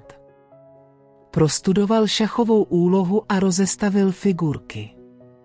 Byla to náročná koncovka s dvojicí jezdců. Bílý táhne a vyhraje druhým tahem. Winston vzhlédl k portrétu velkého bratra. Bílý dá vždycky mat, pomyslel si s jakýmsi temným mysticismem. Vždycky, bez výjimky. V žádné šachové úloze od počátku světa černý nevyhrál. Což to nesymbolizuje věčné, nezvratné vítězství dobra nad zlem. Obrovská tvář na něj zírala, naplněná pokojnou silou. Bílý dá vždycky mat. Hlas z obrazovky se odmlčel a dodal jiným mnohem vážnějším tónem, upozorňujeme vás, abyste v 15.30 vyslechli důležité oznámení. V 15.30 Nesmírně důležité oznámení. Dejte pozor, abyste je nezmeškali. V 15.30 A zase spustila břeskná hudba. Winstonovi se rozbušilo srdce.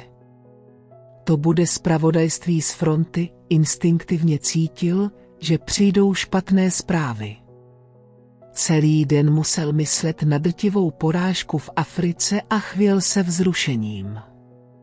Jakoby už viděl, jak se eurasijská armáda valí přes dosud nikdy neprolomenou hranici a zaplavuje africký cíp jako kolona mravenců. Co pak na ně nemohli nějak vyzrát? V duchu si živě představil obrysy západoafrického pobřeží. Vzal bílého jezdce a táhl jim po šachovnici. Tam je správné místo. I když viděl černou hordu, jak se hrne směrem k jihu, viděl i jinou sílu, jež se nepozorovaně zformovala, když byla nečekaně vysazena v jejich týlu a přerušovala nepřátelské spojení na souši i na moři. Měl pocit, že se ta síla stává skutečností, protože on si to přeje. Bylo však třeba jednat rychle. Kdyby ovládli celou Afriku, kdyby měli letiště a podmořské základny na misu, rozlomilo by to oceánii na dvě části. A to by mohlo znamenat ledacos, porážku, zhroucení, přerozdělení světa, rozpad strany. Zhluboka se nadechl. V jeho nitru vířila zvláštní směsice pocitů a nedalo se říci, která vrstva je ta nejspodnější. Křeč minula. Postavil bílého jezdce zpět na jeho místo, ale v té chvíli se nemohl soustředit na seriózní zkoumání šachového problému. Myšlenky se mu zase rozutekly. Skoro bezděčně napsal prstem do prachu na stole. Dva plus dva rovnítko. Do tebe se nedostanou, řekla tehdy. Ale oni se do něj dostali. Co se s tebou stane tady, je navždycky, řekl O'Brien. A byla to pravda. Stalo se něco, vlastně Winston sám udělal něco, z čeho se nemohl vzpamatovat. Co si v jeho nitru bylo zabito, vypáleno, vyleptáno. Viděl se s ní, dokonce s ní mluvil. Nebylo to vůbec nebezpečné. Instinktivně věděl, že se teď skoro vůbec nezajímají o to, co dělá. Mohl zařídit, aby se setkali i po druhé, kdyby chtěli. Vlastně se potkali náhodou. V Hyde Parku, jednoho sichravého dne v březnu, kdy půda stvrdla na kámen, tráva vypadala jako mrtvá a nikde nebylo ani poupátko, až na pár krokusů, které vítr polámal, sotva vyrazili. Spěchal, měl zmrzlé ruce a z očí mu teklo, a v tom ji uviděl, ani ne deset metrů před sebou. Hned ho zarazilo, že se nějak změnila k horšímu. Přešli kolem sebe, skoro se nepoznali. Winston se pak obrátil a šel za ní, nepříliš dychtivě. Věděl, že to není nebezpečné, nikdo se o něj nezajímá. Nepromluvila. Pustila se šikmo přes trávník, snad se ho chtěla zbavit, a pak se zdánlivě smířila s tím, že jde vedle ní. Ocitli se mezi oškubanými bezlistými keříky, které je nemohly ani ukrýt, ani chránit proti větru. Zastavili se. Byla pořádná zima. Položil jí ruku kolem pasu. Nebyla tam sice obrazovka, ale určitě jsou tam ukryté mikrofony a kromě toho je může někdo vidět. Ale to nevadí, na ničem nezáleží. Kdyby chtěli, mohli si lehnout na zem a udělat to. Při tom pomyšlení ho zamrazilo hrůzou. Ona vůbec nereagovala, když ji objal, ani se nepokusila se uvolnit. Teď už věděl, co se na ní změnilo. Tvář měla zažloutlou a přes čelo a přes spánek se jí táhla dlouhá jizva, částečně zakrytá vlasy, ale v tom ta měna nespočívala. Změna byla v tom, že v pase stloustla a ku podivu jaksi stuhla.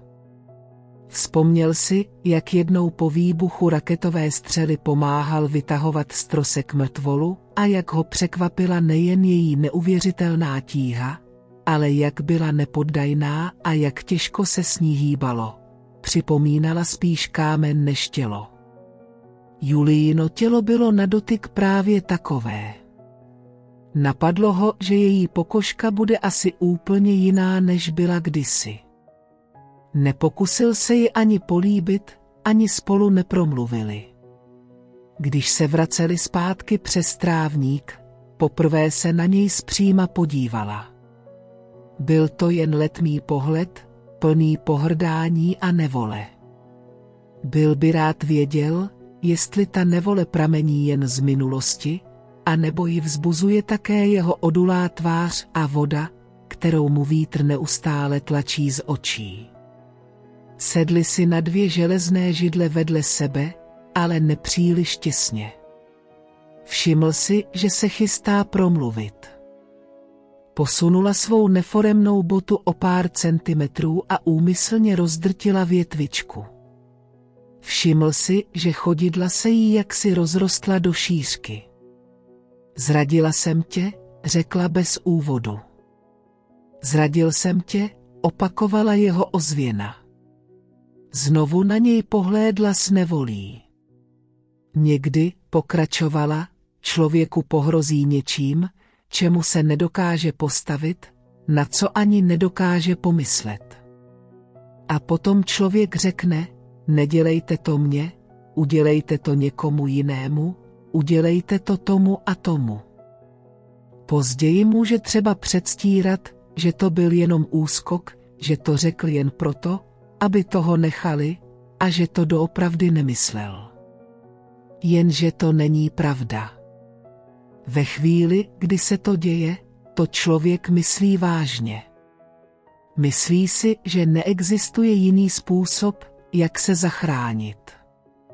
Chce, aby se to stalo tomu druhému. Čerta starého mu záleží na tom, jak bude ten druhý trpět. Myslí jen na sebe. Myslí jen na sebe, přitakal. A pak už k tomu druhému necítí to, co předtím. Ne, řekl, necítí to, co předtím. Zdálo se, že není co dodat. Vítr jim přilepil tenké kombinézy k tělu. Najednou jim začalo být trapné jen tak tiše sedět. Navíc bylo příliš chladno na to sedět bez pohnutí. Řekla co si o tom, že musí chytit podzemní dráhu a zvedla se k odchodu. Musíme se zase někdy sejít, řekl. Ano, řekla, musíme se zase někdy sejít. Chvíli šel nerozhodně půl kroku za ní. Už nepromluvili. Vlastně se ho ani nesnažila se třást, ale šla rychle, jako by mu chtěla znemožnit držet se těsně za ní. Původně ji chtěl doprovodit ke stanici podzemní dráhy, ale najednou mu v té zimě přišlo nesmyslné a nesnesitelné takhle se za ní táhnout. Přemohla ho ani netak touha vzdálit se od Julie, jako spíš vidina kavárny u kaštanu, která mu nikdy nepřipadala tak přitažlivá jako právě teď. Zmocnila se ho nostalgická představa jeho stolku v koutě, s novinami a šachovnicí a se stále dolévaným džinem. A hlavně, bude tam teplo. V příštím okamžiku se od ní nechal oddělit hloučkem lidí. Udělal chabý pokus ji dohonit, potom zpomalil, obrátil se a vykročil opačným směrem. Když ušel asi 50 metrů, ohlédl se. Na ulici nebylo sice mnoho lidí, ale už ji nerozeznal. Mohla to být kterákoliv z desítek spěchajících postav. Možná, že její stloustlé a stuhlé tělo se už ze zadu nedalo rozeznat. Ve chvíli, kdy k tomu dojde, řekla, to člověk myslí vážně. A on to myslel vážně. Nejen, že to řekl, on si to i přál. Přál si, aby ne jeho, ale ji předhodili těm. Charakter hudby, která se řinula z obrazovky, se náhle změnil. Vloudil se do ní křaplavý, výsměšný a jaksi potměšilý tón. A potom, možná se to ani nestalo, možná to byla jen vzpomínka, která na sebe vzala podobu zvuku, nějaký hlas zapěl. Pod košatným kaštanem. Prodali jsme se navzájem. Z očí mu vytryskly slzy. Spěchající číšník si všiml, že má prázdnou sklenici, a vrátil se s lahví džinu. Zvedl sklenici a přičichl k ní. To svinstvo bylo hnusnější každým douškem, který vypil. Stalo se však živlem, ve kterém plaval. Byl jeho životem, jeho smrtí, jeho zmrtvých vstáním. Džin ho každou noc uváděl do stavu strnulosti a každé ráno ho znovu oživil.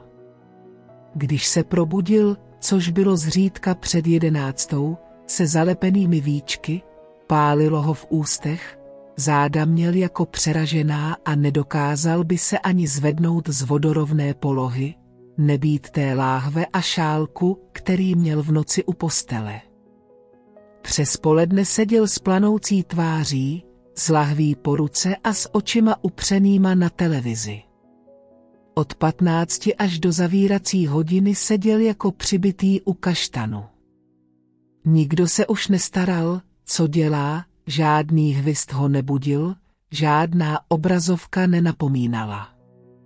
Občas, asi dvakrát týdně, zašel do zaprášené, zapomenuté kanceláře Ministerstva pravdy, kde trochu pracoval, nebo práci předstíral. Přidělili ho k subkomisi jiné subkomise, která vypučela z jedné z nespočetných komisí, jež se zabývají drobnými nesnázemi, které vznikly při sestavování jedenáctého vydání slovníku Nůspeaku. Byli zapojeni do přípravy čehosi, čemu se říkalo prozatímní zpráva, ale o čem to vlastně podával zprávu, nikdy pořádně nezjistil. Nějak to souviselo s otázkou, zda se čárky mají psát v závorkách nebo za nimi. V komisi byli ještě další členové, vesměs lidé jemu podobní. Byly dny, kdy se sešli a zas rozešli, když si otevřeně přiznali, že vlastně není co dělat. Ale byly také dny, kdy se téměř dychtivě vrhali do práce, okázale vyplňovali záznamy a koncipovali dlouhá, nikdy nedokončená memoranda, kdy spor o to, o co se údajně přeli, se nesmírně zapletl a stal se nesrozumitelným, kdy se dopodrobna handrkovali o definice, odbočovali od tématu, hádali se a dokonce si vyhrožovali, že se odvolají k vyšší instanci. A potom z nich naráz život zase vyprchal a oni seděli kolem stolu a hleděli na sebe vyhaslýma očima, jako duchové vytrácející se za kuropění. Obrazovka na okamžik zmlkla. Winston zvedl hlavu. Zprávy. Ale ne, jenom se mění hudba. V duchu viděl mapu Afriky. Pohyby armád tvořily schéma, černá šipka směřující kolmo na jih a bílá šipka směřující vodorovně na východ, přes tu první. Jakoby se chtěl ujistit, pohlédl na neochvějnou tvář na portrétu. Je možné, že druhá šipka ani neexistuje. Jeho zájem opět opadl. Vlil do sebe další doušek džinu, uchopil bílého jezdce a zkus motáhl. Šach. Ale zřejmě to nebyl ten správný tah, protože... Bez děky se mu v mysli vynořila vzpomínka. Viděl svíčkou osvětlený pokoj, obrovskou postel s bílým přehozem a sebe jako devíti či desetiletého chlapce, jak sedí na zemi, třese pohárkem s kostkami a vzrušeně se směje. Jeho matka seděla proti němu a také se smála. Muselo to být tak měsíc předtím, než zmizela. Byl to okamžik smíření, Svíravý hlad v břiše byl zapomenut a někdejší cit k matce dočasně ožil. Dobře se na ten den pamatoval, deštivý, zmáčený den, voda tekla proudem po okenních sklech a světlo v místnosti bylo příliš slabé na čtení. Obě děti v tmavé předspané ložnici se nudily k nevydržení. Winston skučil a fňukal, marně se dožadoval jídla, Otravoval v pokoji, vytahoval různé věci a kopal do obložení stěn, až sousedé začínali bušit na zeď a mladší dítě bez přestání naříkalo. Nakonec matka řekla, když budete hodní, koupím vám hračku. Krásnou hračku, bude se vám líbit. Pak odešla do deště, do blízkého malého obchodu, který byl občas otevřený, a vrátila se s lepenkovou krabicí, v níž byla hra člověče, nezlob se. Ještě se pamatoval na pach vlhké lepenky. Hra vypadala uboze. Deska byla popraskaná a maličké dřevěné figurky byly tak špatně vyřezané, že nedokázali stát rovně. Winston hleděl na hru mrzutě a bez zájmu. Ale potom matka zapálila svíčku a sedli si ke hře na zem. Záhy se rozdováděl a smál se, až křičel, když panáčci nadějně postupovali kupředu a vyhození museli zas zpátky ke startu. Hráli osm kol, každý vyhrál čtyři. Jeho sestřička, příliš malá, než aby pochopila, v čem hra spočívá, seděla podepřená polštářem a smála se také, protože se smáli ostatní. Celé odpoledne byli šťastní jako v jeho raném dětství. Zapudil ten obraz z mysli. Byla to lživá vzpomínka. Občas ho obtěžovaly lživé vzpomínky. Nezáleželo na nich jen potud, pokud člověk věděl, co znamenají. Některé věci se odehrály, jiné ne. Vrátil se k šachovnici a znovu uchopil bílého jezdce. Skoro ve stejném okamžiku však upustil figurku na šachovnici a TRHL sebou, jako by ho píchli špendlíkem. Vzduch rozrazil pronikavý hlas trubky. To budou zprávy. Vítězství. Když před zprávami zazněla trubka, vždy to znamenalo vítězství. Kavárnou projela vlna napětí. I číšníci se zarazili a nastražili uši. Hlas trubky vyvolal obrovský rozruch. Z obrazovky se rozežvanil jakýsi vzrušený hlas, ale hned se skoro utopil v řevu a jásotu zvenčí.